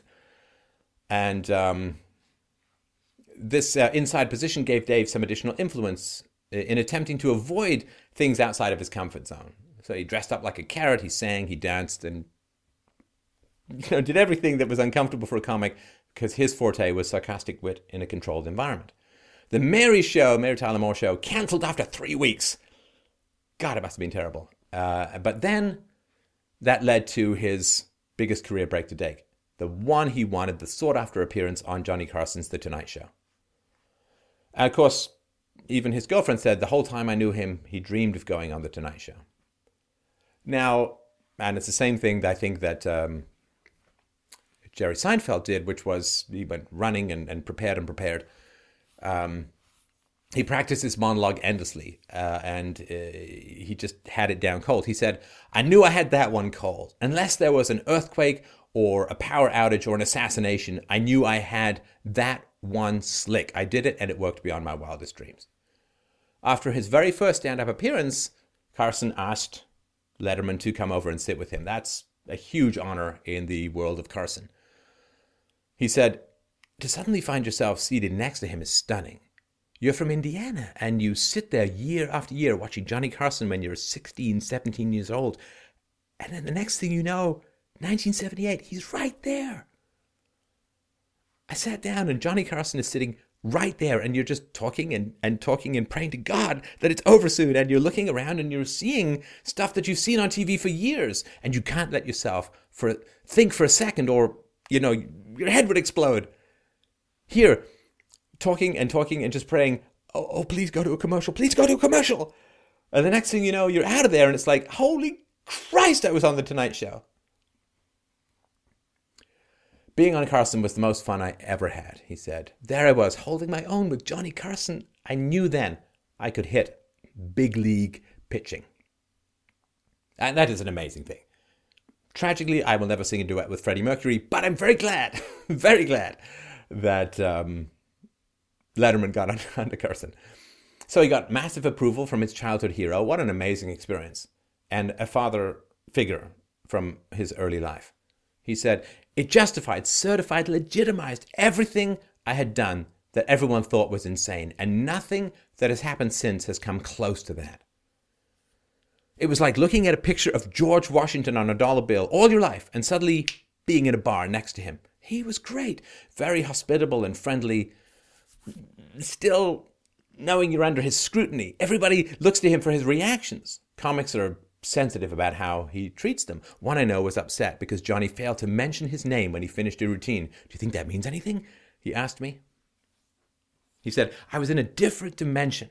I love this joy that he speaks of this. He said, I was in a different dimension. It's like West Point graduation and your hat's in the air. All those years hanging around the comedy store and driving around in your truck and heating up burritos at the 7 Eleven and drinking warm quarts of beer. All of a sudden it's changed. You're on The Tonight Show. It was like a miracle. It turned me upside down. I go to the comedy store now and I was an important guy because I had been on The Tonight Show. I was one of the chosen few.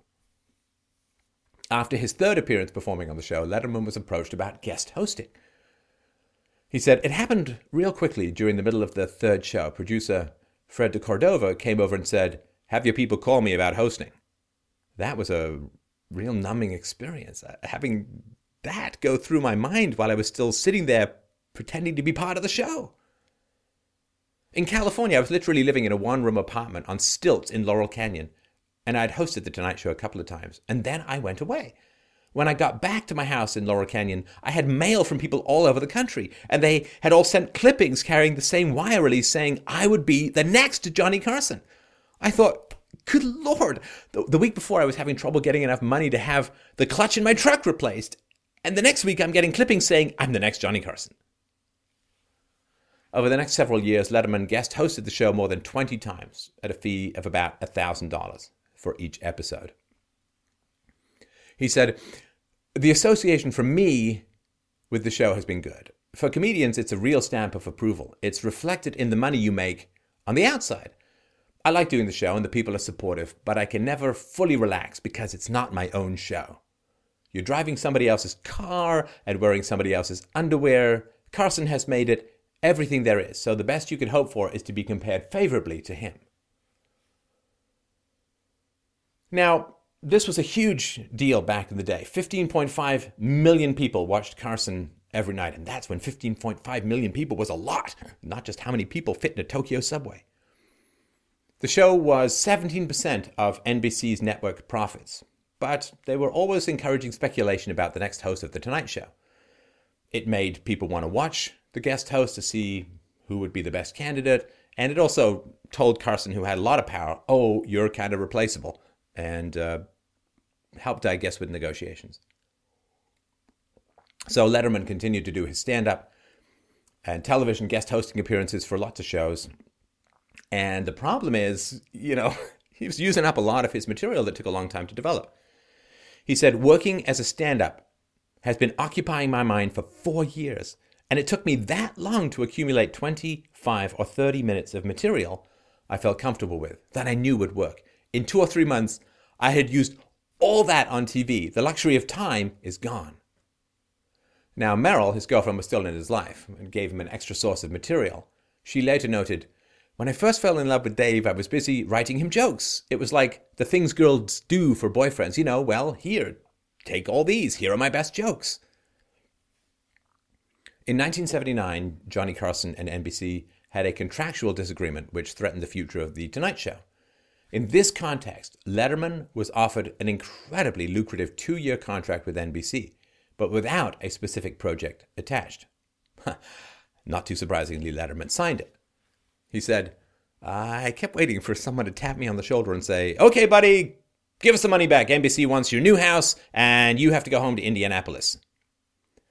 Now, Carson did continue to work through the contractual dispute and eventually signed it uh, a new and more lucrative contract with NBC to continue the Tonight Show.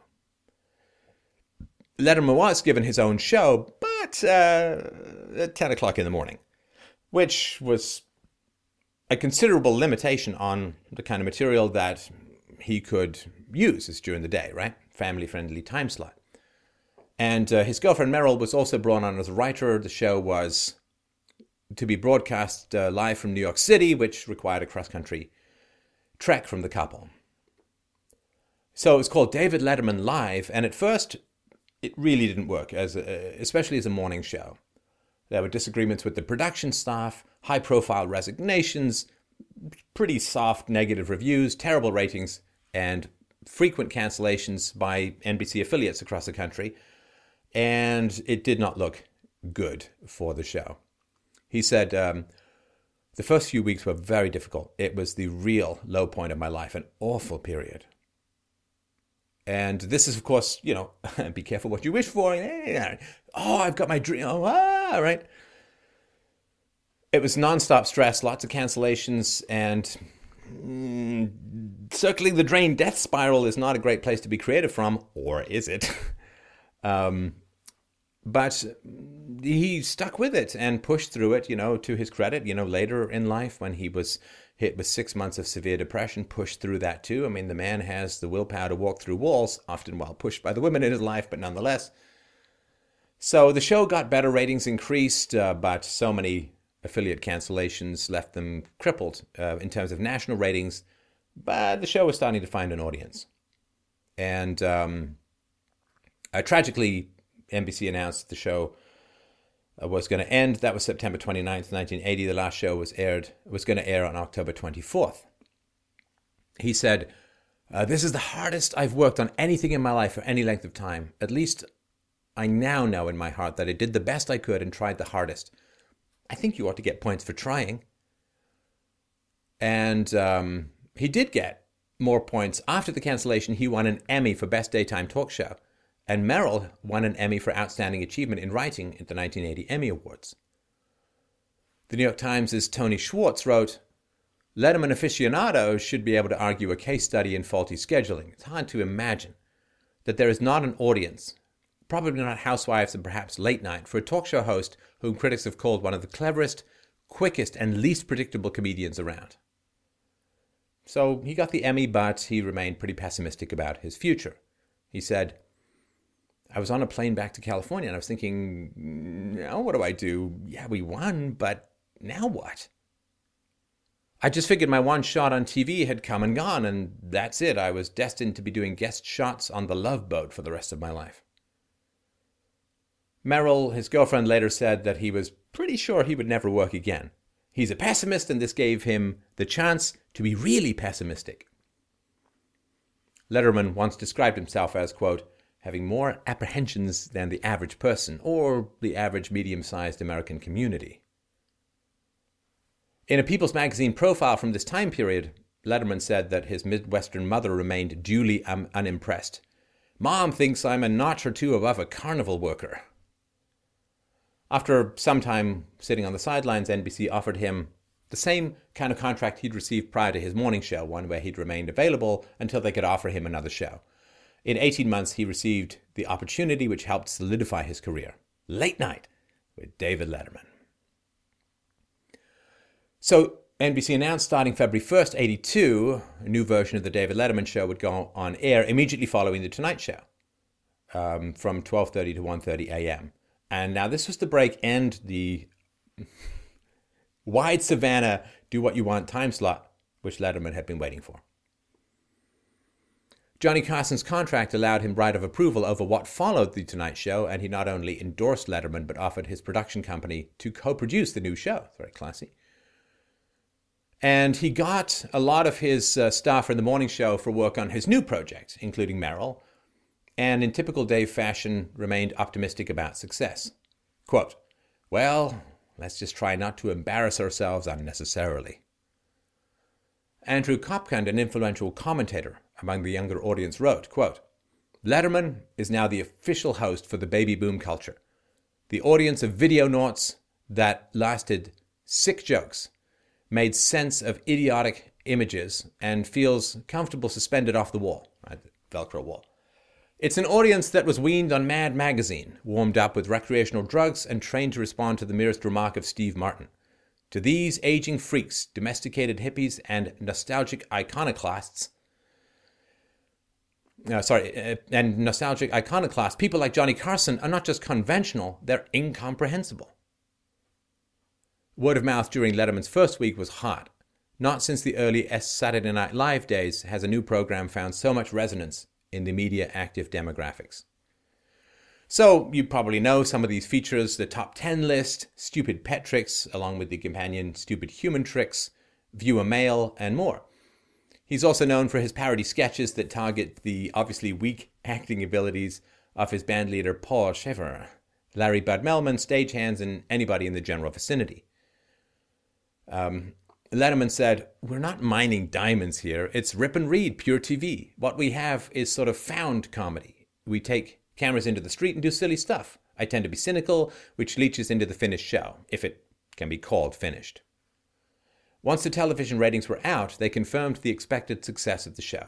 Late Night with David Letterman achieved a 2.7 rating in a 14 share, twice the number compared to the previous show in that time slot.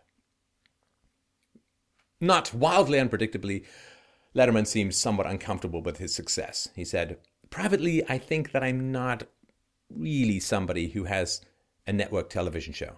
Celebrities are other people, Johnny Carson and Sylvester Stallone. I'm just a kid trying to make a living, is the way I feel. I don't like to think about it. It's a little more responsibility than a guy would want.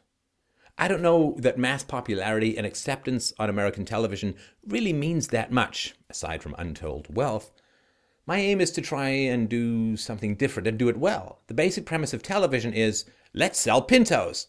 Now, let's get everybody in this country to buy a damn Pinto. Now, how are we going to do it? Well, we're going to go and get Suzanne Somers and eight other girls with big chests, and we're going to sell Pintos. That's what American television is. I'm not sure if you succeed in that. It is such a pat on the back. what I'd like, he said, is for this show to span long enough to become just a pattern of American television. If if we were still on the air in five years, then I'll think of it as a success. Carson has been on the air for 20 years. It's not because he does a great show every night. He has great shows and he has awful shows, like everybody else. But the reason The Tonight Show succeeds is because people like him. They don't really turn the show on to see whomever Johnny has as a guest, they turn on the show to see Johnny. I just wonder if this particular show and I don't have a built in obsolescence. It's all right now, but maybe in six months, people will be saying, We've seen that already. So,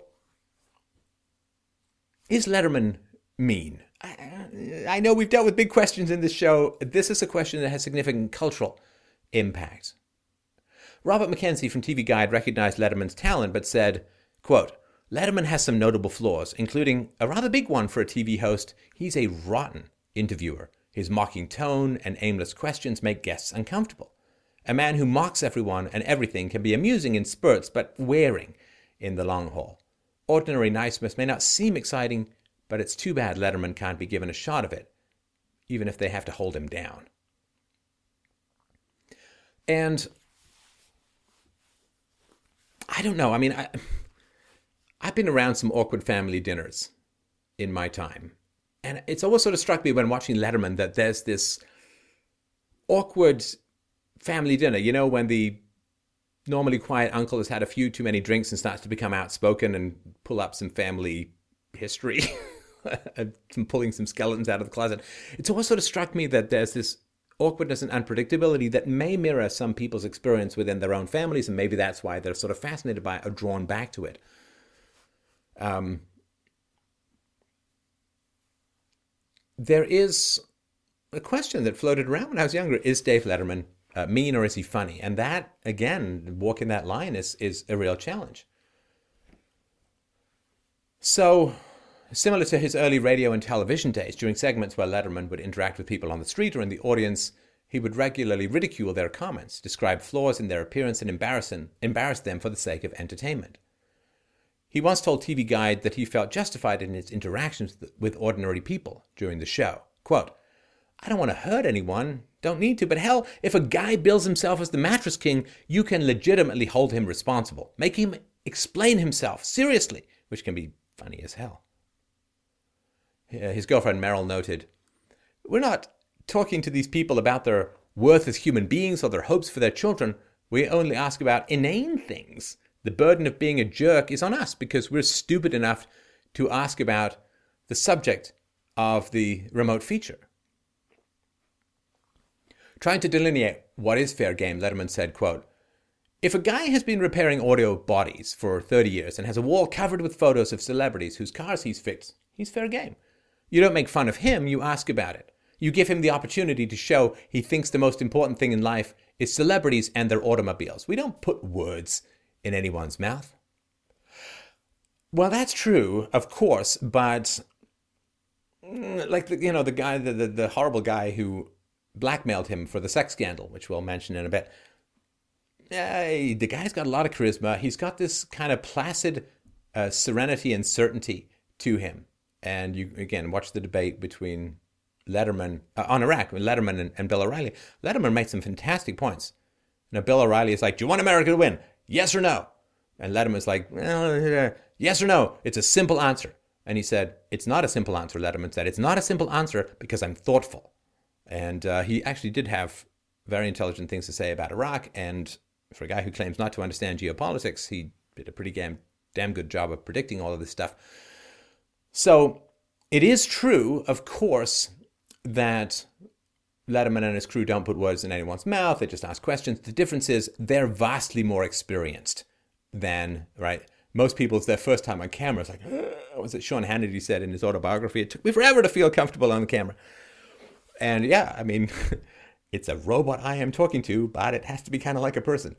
And um, so they're vastly more experienced. They've done it many more times. So yeah, I mean, and uh, people are like, oh, a camera. Oh, I'm going to be on TV. They're all excited. And so it's very much a disadvantage.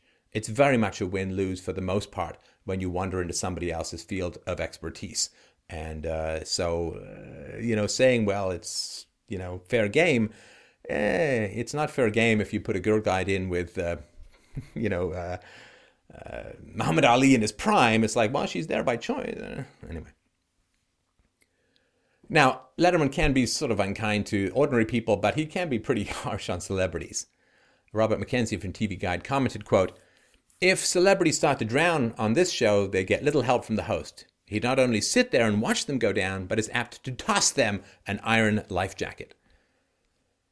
And um, staff member Sandra Furton admitted to Rolling Stone she spent a lot of time trying to soothe the fears of potential guests about being ridiculed by Letterman. She said, There's a fine line between playing with and making fun of, and people don't always see the distinction.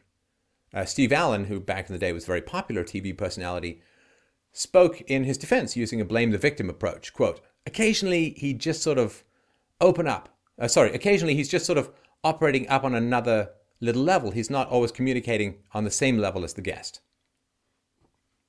He says, um, I don't want to be perceived, uh, Letterman says, I don't want to be perceived as an asshole who just says, line them up, bring them in, and let me make fun of them. they spend weeks booking people on the show and then they leave in tears. And I think, what was that all about? We spent two weeks getting somebody, and in eight minutes, they're out of here sobbing. I think, yeah, another job well done. Here's how Letterman responded to the comment that some viewers find you condescending, smug, even mean in an 89 Time magazine interview. Quote, I suppose I am all of those things, but we never invite somebody on to demonstrate condescension or condensation. If somebody comes on and is a bonehead and is loafing through an interview, I resent that. And maybe I will then go after them.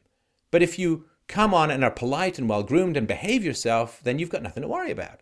I'm stunned at the number of people in show business who come on and don't seem to get that what we want from them is a performance. You know, tell us three stories of your, out of your life. Anybody who's been on this planet 20 years and doesn't have three stories, well, they should re examine what they're doing.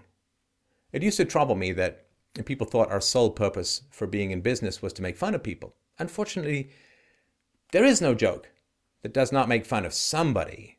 I try to make it as often as not me or the show or somebody in our little group. So if we do say something that looks like we're making fun of somebody else, it's in the spirit of everything. But some people don't buy that. I I know that some people can't stand me, and it troubles me because I think we're just trying to do the funniest show we know how. In May 1986, Letterman finally had Cher on the show after over four years of courting her to be a guest. On air, he asked her why she changed her mind about appearing. I thought I would never want to do this show with you, she relied, replied. Sorry. Why? questioned Letterman. Because you thought I was an asshole, Cher declared.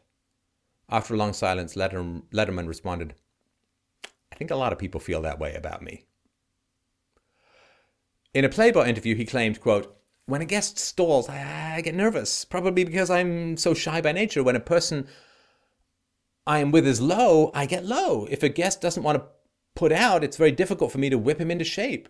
It's often said that an essential ability for a talk show host is to get things going at all costs, but I can't just do that. I can't do it.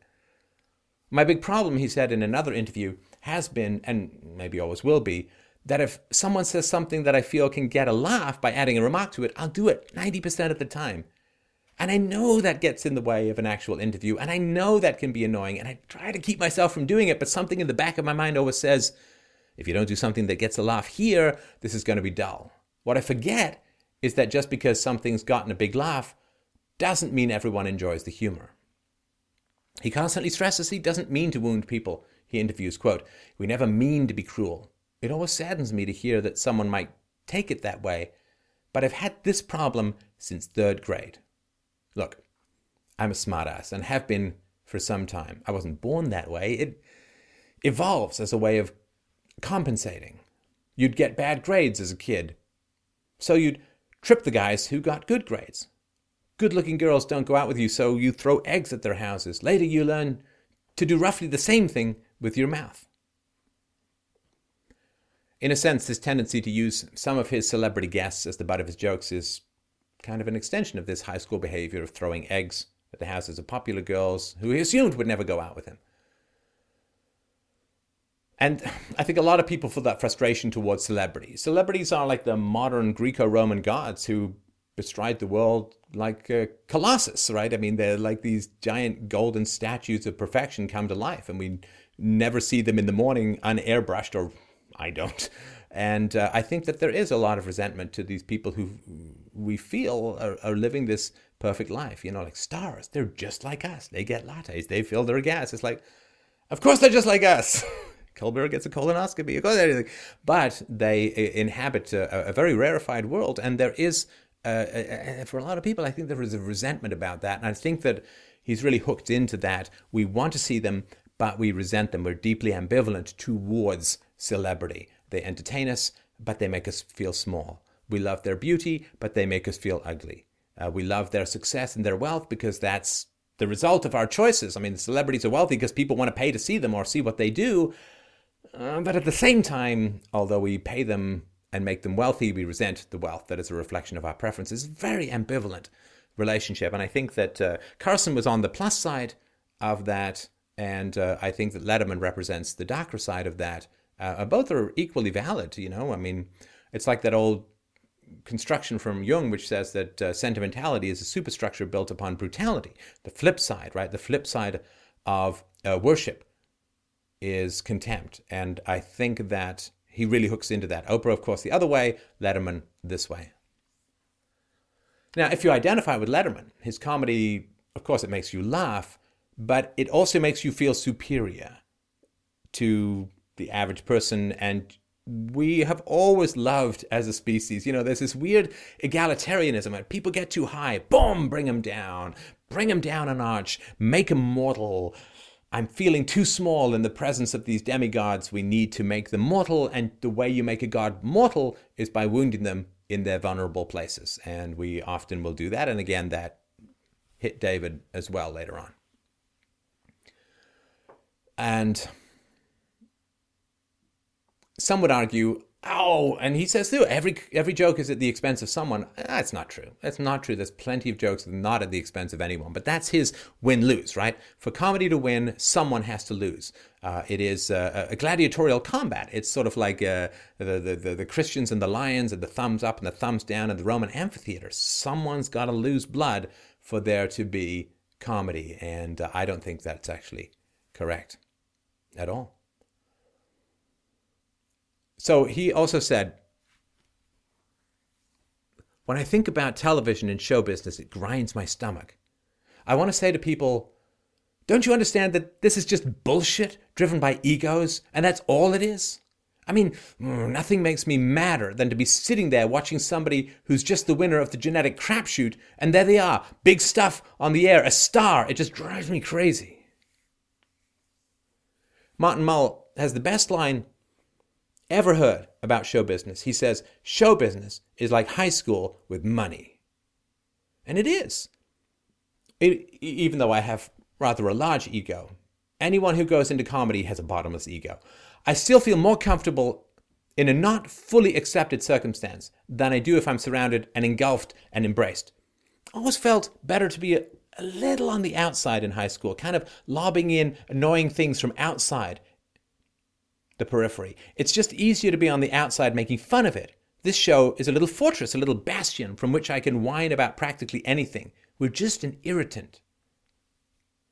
Letterman told Playboy The thing about success you really have to avoid, aside from going to prison or fogging up your taxes, is letting the money and the recognition a performer naturally receives make you feel like an especially worthwhile person. I've no evidence that I should feel anything but lucky for what has happened to me. And I certainly have no evidence that I'm a better person than anyone else. The most successful performers seem eventually to come to the conclusion that they're better people. It's amazing and it's very silly.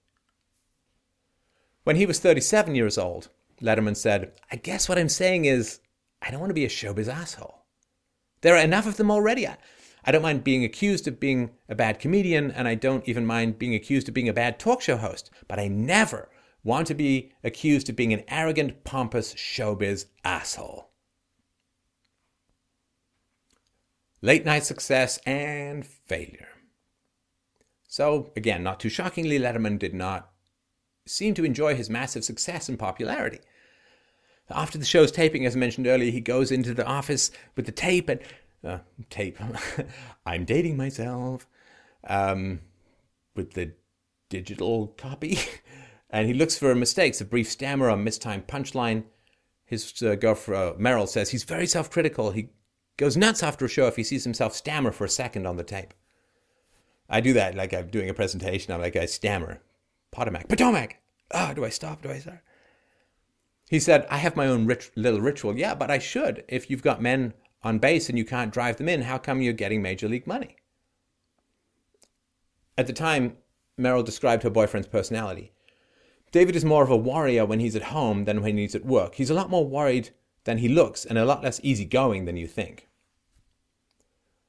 During the third year of late night, NBC executives congratulated Letterman on an impressive 45% increase in television ratings. In classic Letterman fashion, he responded, quote, I don't know what the hell happened. We're not doing anything different on the show. Maybe we've just worn people down. They say, Oh, all right, oh God, we'll watch your damn show. The ratings will probably just go back down again. Merrill noted, He's incredibly insecure and very self torturing. He doesn't ever reward himself for a job well done. He always feels that he's screwed up. In fact, in all the years I knew him, I've never once heard him say that he thought something went pretty well. The most he ever gives himself are remarks like, Well, I guess that stuck to the tape, or No one got killed today.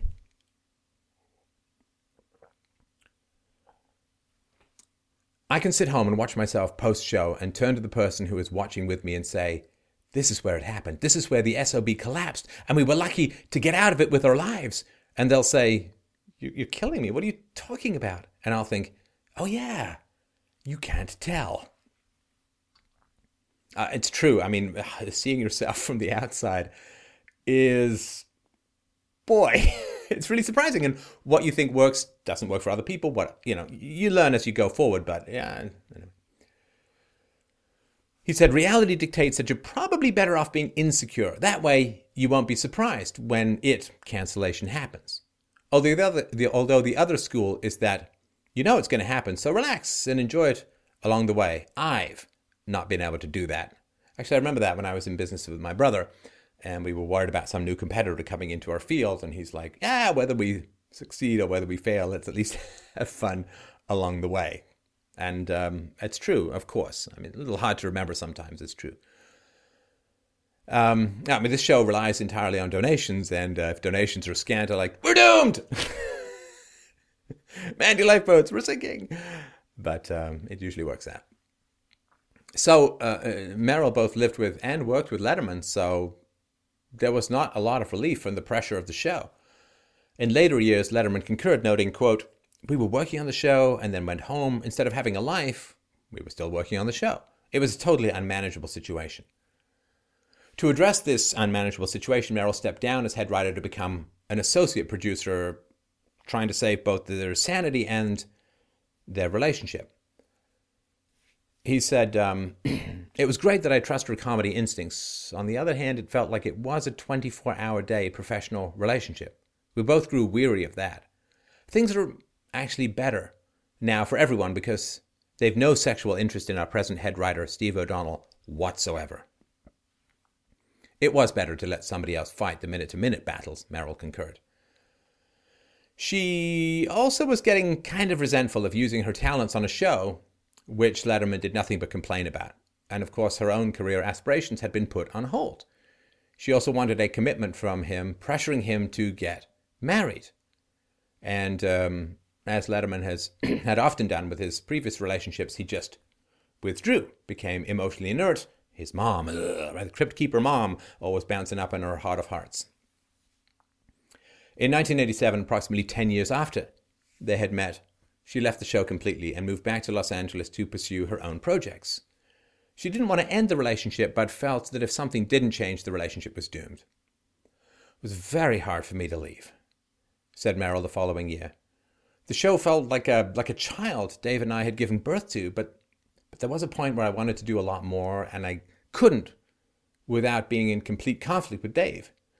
You get tired of uh, one person always getting the final yes or no, which I'd always let him do. Merrill hoped the drastic move would change Dave's perspective, but not so much. The relationship continued, uh, living on opposite coasts, until late 1988. They stopped seeing each other altogether.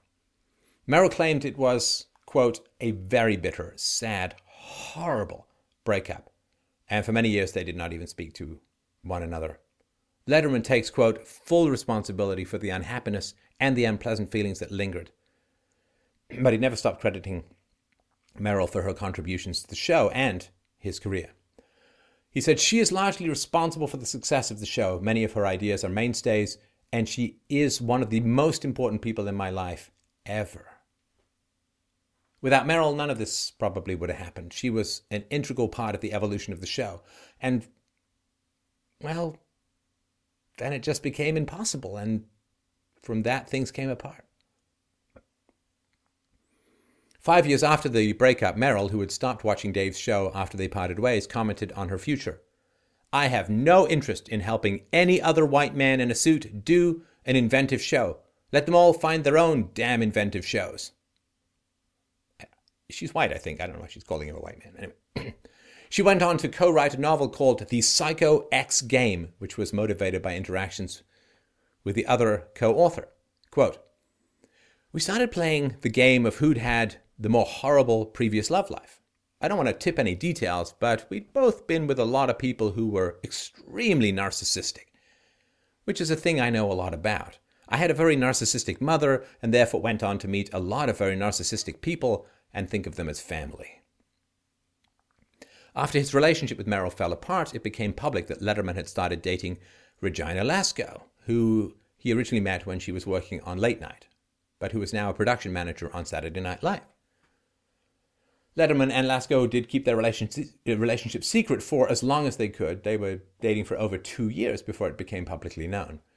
The only reason for their secret was because of a car accident while they were, sorry, the only reason their secret was uh, revealed a car accident while they were attending the christening of David's niece. It was reported to the newspapers, and they said, ah, the passenger is a woman named Regina Lasko.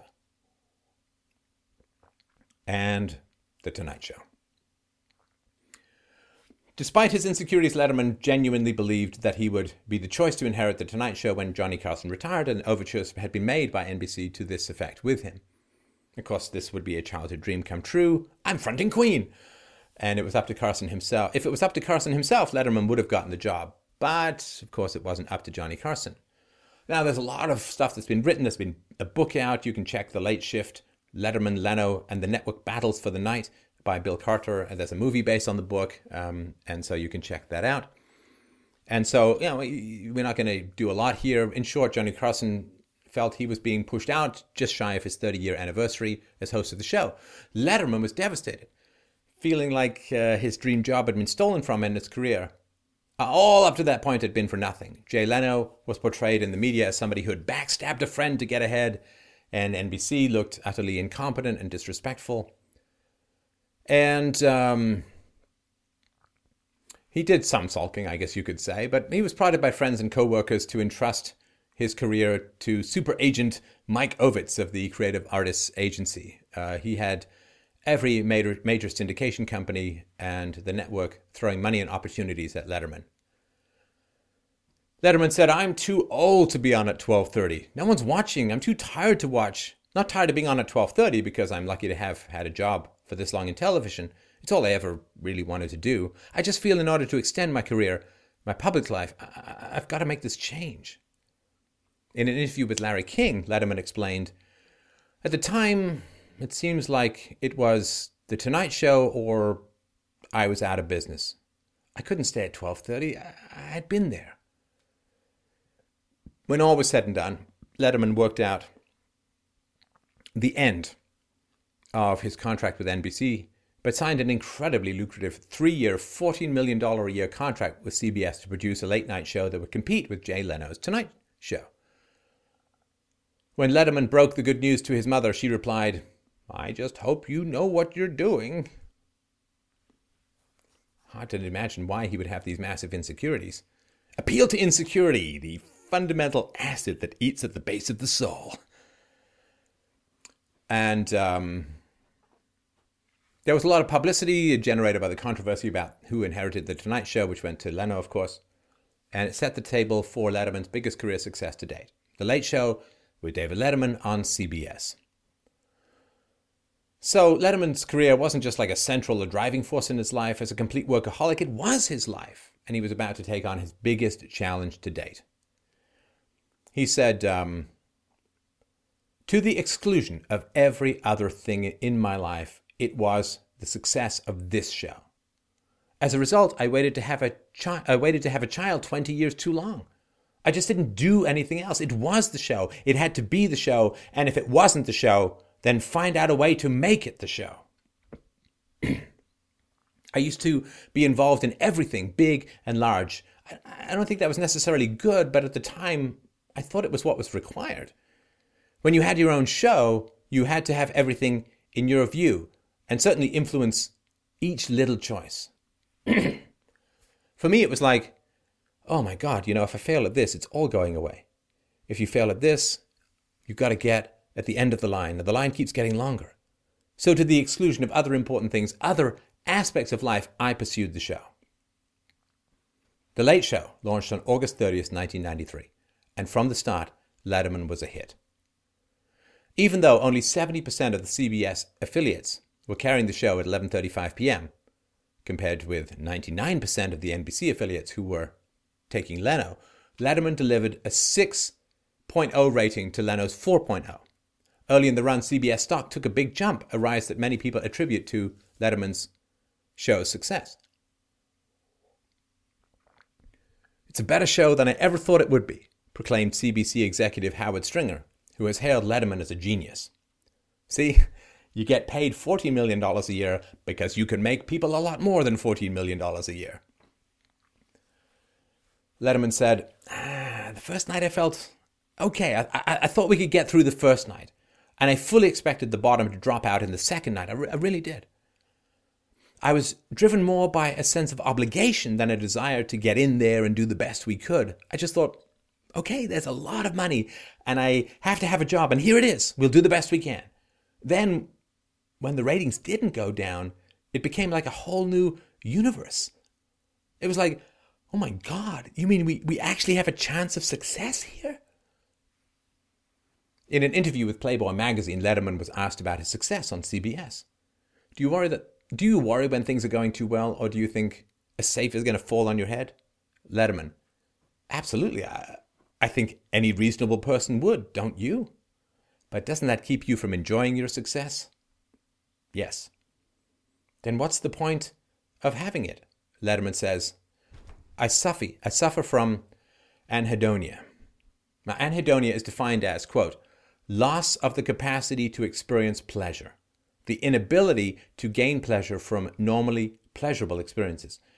Anhedonia is a core clinical feature of depression, schizophrenia, and some other mental illnesses. When later asked if his claim of anhedonia was just false modesty, Letterman replied, Well, I think it has always been a defense. If you mention often enough how disappointed you are in your own behavior and your own performance, then you've pretty much just pulled the rug out from under people who were just about to say, geez, that was really disappointing. We're not pleased with his performance. I don't think it's a false modesty. It's just everybody has their own mechanism for getting through the day. And I guess it's easier for me to pretend to be a perfectionist or or maybe I really was a perfectionist and there's no difference there. When some of Letterman's former writers went on to work over at Garry Shandling's HBO, late night show spoof, Letterman began to notice storylines that seemed a little too close to home. Every time I watch that show, I think, hey, wait a minute, that's me. But I don't know if it really is me or if they have the talk show machine so well assessed that it looks like me. During almost every episode, I think, but, but didn't that happen once? They've all had an eerie effect on me. On March 27th, 1995, in one of the giant interstellar bombs in media history, Letterman acted as the host for the 67th annual Academy Award ceremony, and his performance was pretty universally criticized. Oprah, Uma, Oprah.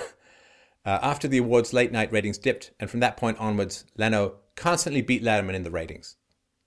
Leno typically attracted 5 million people nightly between 1999 and 2009.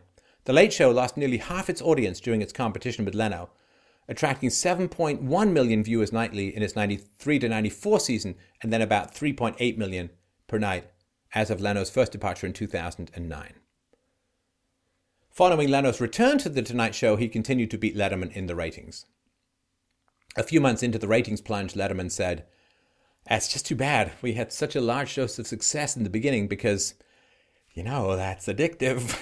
now all of a sudden we're shopping at Price Club, pal. It was unpleasant to watch, says a late show insider. He looked angry and miserable, which of course he was. Even Johnny Carson was mystified at Letterman's temperament, often mentioning to his friends the term self destruct to describe David's behavior. In mid 1997, NBC had purchased a massive billboard in Times Square with a photo of Leno smirking, declaring, The Tonight Show, number one in late night. The intention was not subtle. NBC was touting their success and Letterman's failure in Dave's backyard. After seeing the billboard, Letterman said, You know what we have to do? We have to put up our own billboard. Shortly thereafter, an even larger billboard appeared in Times Square and featured Letterman proclaiming, Number three in late night! Because ABC's Nightline was now number two and all that. Michael Keaton, the actor who's known Letterman since their days at the comedy store, said, He'll probably hate this, but I always thought it was kind of cool that he was never, except for a few times, number one. To me, it was perfect. It made his cachet and his legacy that much greater. Maybe he wasn't quite as popular, but everyone knew qualitatively that he was the best. He says about Jay Leno, Jay and I were friends. We were always friends before all of this happened. Letterman recently noted that the retirement of Leno was a significant motivator behind his decision to end his career. Letterman says, It caught me off guard. I, I thought Jay would have that job as long as he wanted. His ratings were strong. He showed no sign of slowing down. I knew he loved it. I knew it must have been hard for him. When Leno announced he was leaving, Letterman called him up. I was sort of touched by it, he says. I said, Jay, are you actually retiring? And he said, Yeah, you know, so and so. And I said, Well, I hope this is good for you, and I'm sorry you're leaving. He was very nice and earnest about it. While their friendship, or lack thereof, is the subject of frequent speculation and debate, there doesn't appear to be any lingering negative feelings. Letterman said, Our way of life at the comedy store was exactly the way you'd think it would be for a group of comics. It was tinged with sarcasm and, and ugliness and insult, but everybody loved it. We thrived on it. We would call each other names. We would steal each other's jokes. We would make fun of each other's girlfriends and this and that and this and that. You take that out of the comedy store, and all of a sudden observers say, Oh my God, it's Civil War. We can't believe it. But the truth of it is the way Jay and I have behaved toward each other, is the way comics tend to behave toward one another. He has a way, he's he's an unusual fellow. I, I, I've never met anyone quite like Jay. And I will say, I'm, I'm happy to say that I think he is the funniest guy I've ever known. Just flat out, if you go to see him do his nightclub act, just the funniest, the smartest, a wonderful observationist, and very appealing as a comic. Therefore, the fact that he is also maybe the most insecure person I have ever known, I can never reconcile that. You're the best. Why are you doing things to support this insecurity? Ah, pot, meet, kettle, I know. Letterman's, I could call it aloofness and discomfort with people and his tendency to keep everyone but a select few at arm's length, you could say probably has its roots in his childhood. In his high school, he was an outcast. He didn't fit in with the smart kids, the jocks, or the beautiful people, so he adopted an attitude of indifference and scorn and skepticism and condescension. Young David was rejected as a child. Now and forevermore, it's payback time. Uh, the revenge that feeds itself. These days, now Dave is going to dole out the rejection. He keeps his distance from the adult version of the cool kids in high school, the celebrities he can't embrace his own star status. Um, he has to keep that that distance, and that's the template that that he's working from. Now, he's never really shed this armor of apathy, at least until the most recent interviews that I've seen. He's distant from all but a very few close friends, most of those, of course, of co-workers, and they can further aid his emotional distance and dissociation through workaholism. The stance that he took to maintain his dignity in high school became this like invisible cage that he inhabited and rewarded him, but I would argue trapped him a little throughout his adulthood.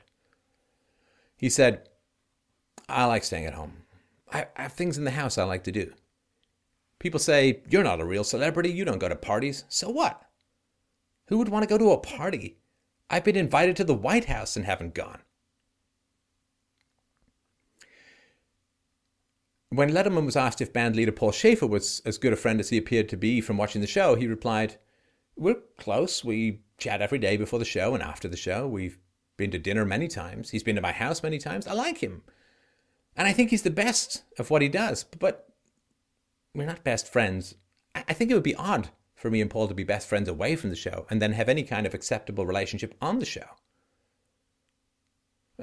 Interesting that Letterman noted that working with a best friend would be untenable, especially because he worked with his living girlfriend Merrill for nearly a decade. On January 14th, 2000, a routine checkup revealed that an artery in Letterman's heart was severely obstructed. He was rushed to emergency surgery for a quintuple bypass. That's like nine pigs, I think. He said, um, from the minute they pulled the tube out, I thought, geez, I wonder if I can still work again. that's your first thought, not who'll miss me, who do I love, who, who loves me. Prior to the surgery, he hadn't missed a day of work due to illness for 18 years. He returned to the show six weeks later on February 21st, 2000. So even a quintuple bypass couldn't keep him away from work for long. Now, in a rare show of emotion, he was nearly in tears as he thanked the healthcare team. These are the people, he said, who saved my life. On November 3rd, 2003, his longtime girlfriend, Regina Lasko, gave birth to his only child, Harry Joseph Letterman, who was named after David's father. He was 56 years old. I thought I was an old dad. Uh, Letterman, uh, Billy Joel, Anthony Quinn. Anyway, he has blamed his single minded focus on his career for the reason why he waited so long to become a father. Also noting, I have a little boy now. I wish I had a little girl too. Now, just by the by, I delayed. I didn't delay fatherhood. Yeah, fatherhood is not a choice that you make like an individual. You, you, when you meet the right person you want to co-parent with, it's there. It happens. It's perfect. It's wonderful. It's beautiful. It's the best thing ever. And um, but it is important also. It's not just women's eggs who age. You know, some arguments say the rise in autism. Ah, it's partly due to a wider sense of diagnosis, but also because men are getting older before they have kids, and you know, our boys get a tad dusty on the shelf for that long. Sperm quality obviously doesn't decline as quickly as egg quality, but it does decline. It's just a little note to mention. Um, you cannot overstate how important Harry is in his life, says Tom Brokaw. Letterman jokes that he doesn't worry about screwing up Harry too much since by the time the kid's out stealing cars, Dad will be dead. March 19, 2009, David Letterman, who's 61 then, married Regina, who was 48 before a Justice of the Peace. The five year old son, Harry Letterman, was also present at the ceremony. He said, I had avoided getting married pretty good for like 23 years, and I secretly felt the men who were married admired me like I was the last of the real gunslingers. Letterman had previously said, Oh, I'll get married again. You see, the thing is, I was married for 10 years, so I know the good parts of it and I know the bad parts. If it were up to me, I'd have children out of wedlock, but I know that's not the best way to approach it. The sex scandal. Thanks for hanging in. On October 1st, 2009, Letterman made a public confession that he'd had sex with several female employees during his relationship with Regina Lasko, the mother of his child and wife of six months. This wasn't a sudden moment of conscience, but it was really a method of damage control and self preservation. He was the victim of a blackmail or extortion plot concocted by a then CBS producer, Robert Halderman, who demanded $2 million in exchange for his silence on Letterman's improprieties. Letterman cooperated with the police, and Halderman ultimately served four months behind bars for the extortion attempt. He said, It was easily the lowest point in my life. I don't know how else to describe it. I felt like I dug a bottomless pit and I was falling into it. Many praised the way he addressed the situation head on by discussing it on the show, but Letterman is quick to brush off any praise related to this incident. It was tough, but I'll tell you something. In the back of my mind, this will give you a sense of the extent of the width of what a weasel I could be. I was thinking, eh, maybe I can make this, maybe I can get a little sympathy out of this deal here. I think I was probably hoping that. Rather than being the actual one who was guilty, I thought maybe I could generate some sympathy. It's just awful, isn't it? Uh, the biggest panic was on a Friday night when we heard Regina was on her way to file for divorce, Letterman says. It turned out not to be true, but that just turned me inside out. The only thing that's important to me, I just ruined. I remember when they first handed me my son thinking, oh, look, something perfect. And now I've jeopardized him as a part of my life and me as a part of his life. I still think you're going to have a flowchart of the responsibility for this circumstance, this sex scandal. My name's at the top. I'm not sure what that means, but I'm taking responsibility for it and I'm trying to atone for it. And I, in atoning for it, you eliminate that behavior and apologize to the people you hurt. Going forward, there's not much more that you can do. When asked how he's regaining her trust or how he regained her trust, Letterman said, That's what I'm still doing. I'm, I'm still doing it each and every day in big ways and small ways and get the reward of the nature of a relationship I never experienced before in my life, nor did I ever think was possible. Letterman's son Harry, who was five years at the time of the scandal, now 11 years old, doesn't yet know about what happened. No, no, no, no, no, no, no, says Letterman. I mean, he will one day. We'll have to have a conversation about it, but not yet. So, when Letterman's marriage to Michelle Cook way back, was falling apart and she pleaded with him to work things out. He asked for a divorce and went back to work. When things started getting difficult with Merrill, Letterman chose work over their relationship and they broke up. He ended up marrying, uh, sorry, marrying Regina Lasko, but was later discovered to be cheating throughout the relationship with women at work. Letterman says, I have a crude theory. I'm not sure that it's true, but I base it on the people I was hanging around with night after night. I think it's either people who did not get enough attention as kids or kids who got way too much attention who go into comedy. I got too little. I clearly got too little. But comedians, by and large, are not fun people to hang around with. They're dejected and, and depressed and sullen and nasty and backbiting and jealous. And I'm right in there, I'm included. You don't want to spend any time with me either. But they all have that one desire in common to draw laughter out of people. You want to show that girl in high school who wouldn't give you the time of day, look what I can do in front of 200 people. I can get them to laugh. You wouldn't go out with me back then, and I was getting D's in shop, but. And I think that's probably the motivation.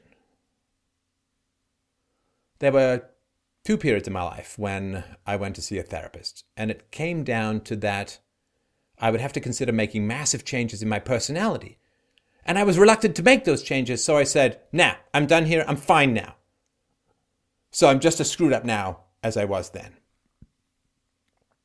I, I concur. I mean, not about him, but about therapy. Like I spent years in therapy, three hours a week, 10 hours of journaling. Uh, and my God, the, the, the, changes that can be demanded or required or, or, organically wrenched upon you like the tide coming in and you're a leaf on the wave. The, the, the changes that are demanded from real self knowledge are enormous. And so when he says it came down, I have to make consider making massive changes in my personality. I don't want to make those changes. I'm done. I'm out of here.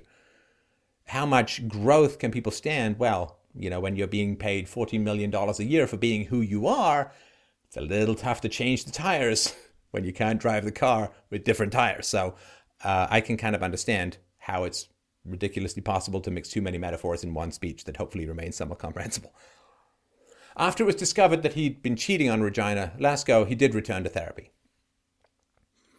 And he said, For a long time, I thought I was a decent guy. But yet, thinking that I was a decent guy, I was still capable of behavior that wasn't coincidental to living a decent life. That's what I'm working on. I want to be the person who I believed that I was. I want to be a good person. I believed I was a good person, yet I was capable of behavior inconsistent with somebody who was a good person. And you can't eradicate the record. But going forward, you can not be that way again. I have no one to blame but myself. And, and now I feel better about myself. My relationship with my wife is never better. And it's just because I, I want to be the person I always thought I was, and probably was pretending I was. And so far, it's been great. Things have been great. I hurt a lot of people. I, I, I have nobody to blame but myself. And I'm not looking to blame anybody. I'm looking to find out why I behaved the way I behaved. For years and years and years 30, 40 years I was anxious and hypochondriacal and an alcoholic and many, many other things that made me different from other people. The hypochondriacal behavior, it sounds stupid, but it was killing me. Doctors kept telling me not to come back. Really, Dave, there's nothing. Finally, I found out it's all a manifestation of anxiety. Once you realize that, you can self monitor, which I found very useful. My life is fun and full of joy now. I only pretended that before. So, what has he accomplished?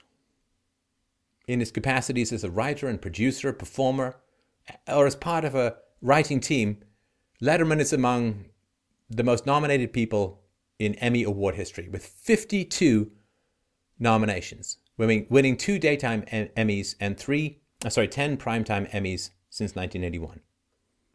He won four American Comedy Awards and in 2011 became the first recipient of the Johnny Carson Award for Comedic Excellence at the Comedy Awards. He was a recipient of the 2012 Kennedy Center Honors, where he was called one of the most influential personalities in the history of television, entertaining an entire generation of late night viewers with his unconventional wit and charm. He actually did surpass his friend and mentor Johnny Carson as the longest serving late night talk show host in TV history 33 years, February 1st, 1982 to May 20th, coming up, 2015. So,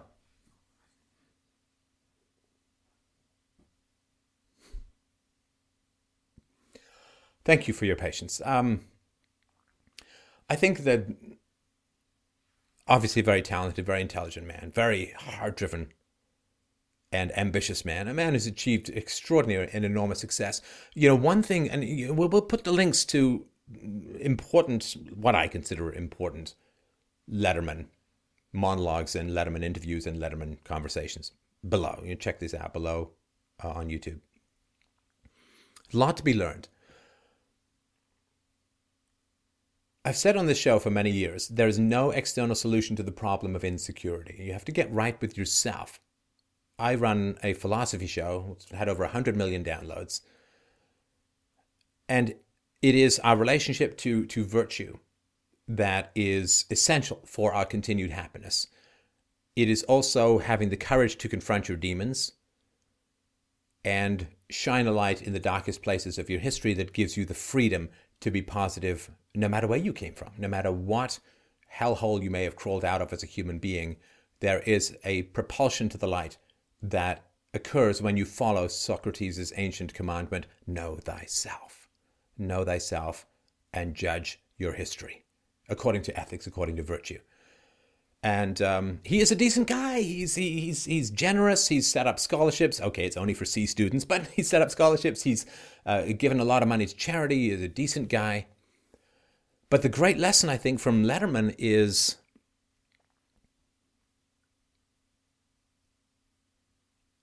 If you wait for success to bring you happiness, all you'll end up with is an open casket.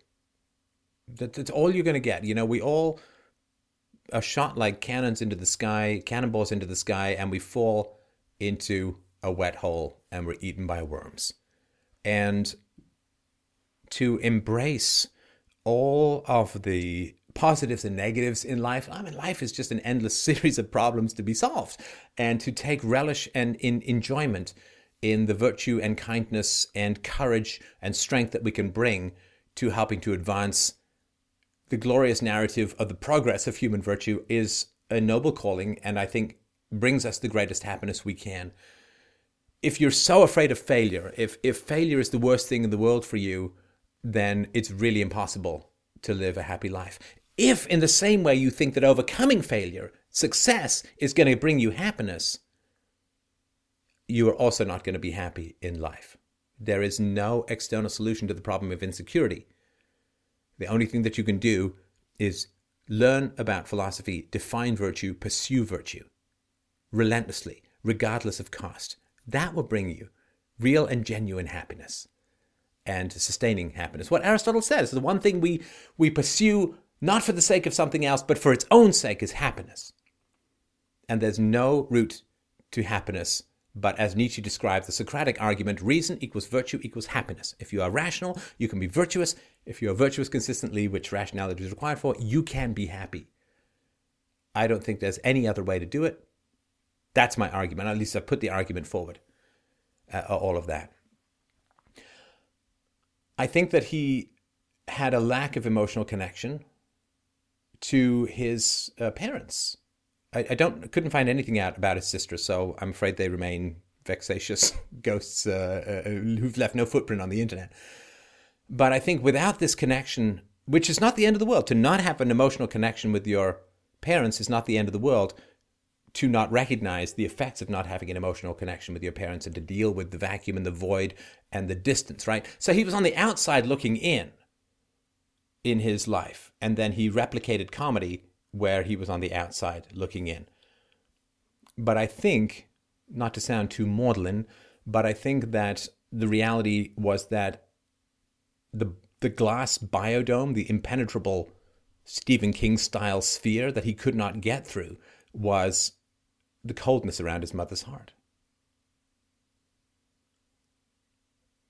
And when you don't connect with your own mother, when you, when you when you don't have that essential emotional tie of umbilical cord to another human being, to, to your first human being, to the, the harbor that, that grew you and gave you life, it's hard to connect to other people unless you recognize and mourn that loss. There's an argument which is made, which is that all dysfunction within the mind results from the avoidance of legitimate suffering. And I think that he did not mourn his lack of connection, and that lack of connection pursued him through his life, and he, in a sense, became. Now, this sounds negative. I don't mean it in a negative way. I think he became a sort of virus that spread this lack of connection to other people. There's a win, like when you're not connected to people, it's win lose. Right? Lack of, of empathy to other people keeps you out of the world of win-win and therefore it's win-lose and therefore his comedy had to be aggressive and therefore his interviews had to be condescending in many ways. Because when you don't have empathy it's win-lose everywhere you go and that's why he defined comedy as that which draws blood and hurts someone. He didn't get the love and encouragement and acceptance from his mother. He did not get help in, in processing his father's near-death heart attack as a child he did not, I mean, God, if, if your son is drinking, if he's alienated, if he's egging houses, if he's shining mirrored lights and causing, almost causing traffic accidents. This is a child, you know, like, like Sandra Bullock in a spacesuit spinning into infinity. Untutored, unmentored, unheld. And that he had to reach through a television for his inspiration was a great tragedy. You do not have to be as great as your children to enable their greatness. But the fact that his heroes were digital and distant meant that he had no choice but to become somebody on television because his real father was somebody on television. And that is really tragic. Um, and yet not. I mean, hey, look, I'm ambivalent. But he could not get the mentoring that he needed from his parents. And they were raised, you know, in, in diminished environments, did not seem to be particularly focused on self knowledge or whatever. His mother seems to be quite religious, which has its pluses and minuses. So he didn't have the kind of mentoring that he wanted and desperately needed and he was adrift and he he didn't say i have i'm he didn't say i had trouble fitting in so i went and talked to my dad or i had trouble fitting in i went and talked to my mom it was just i had trouble fitting in so i shone lights into people's faces while they were driving and almost caused fatal accidents that that is the it's what's missing it's what's missing. And and and processing what's missing is the hardest thing in the world processing what's missing is the hardest thing in the world because you can notice the things you've done. But out of all of the 360 degrees of infinite opportunity that we have, knowing all the roads we didn't take is very hard. Oh, I was alienated at school. But the idea that in a healthy family, hopefully you would not be alienated at school. Secondly, your parents would notice even before you did. And thirdly, they would be neck deep in your environment with you, attempting to figure it out, to help you solve it, to help you deal with it, doing whatever it takes to, to solve this problem, to heal this distance, this alienation. The fact that that's not there is really hard to process. And I think that's what he was probably getting close to when he was in therapy. And the therapist was pointing out, probably, I would imagine, the things that were missing in his life and what he needed to do to change. And it was too much. And then he fucked things up royally and literally by having sex with the people at his work, which then put him in a situation of vulnerability, which caused him to begin to take some tentative steps towards empathy, which I think is why he's feeling more joy now and why his relationship is closer. There is a reproduction of making other people small. You know, w- uh, when you have authority figures who aren't connected with you, who aren't really interested in who you are as a human being, you feel small. And you associate being in authority, having power, with making other people feel small. Because when your parents who had power over you, well, they made you feel small. Maybe your teachers did, maybe your preachers did. And then when we grow into our full adulthood, we are like, oh, well, when I was, uh, when I, the people who had power over me made me feel small. Now that I have power, I'm going to make other people feel small because that's what power does.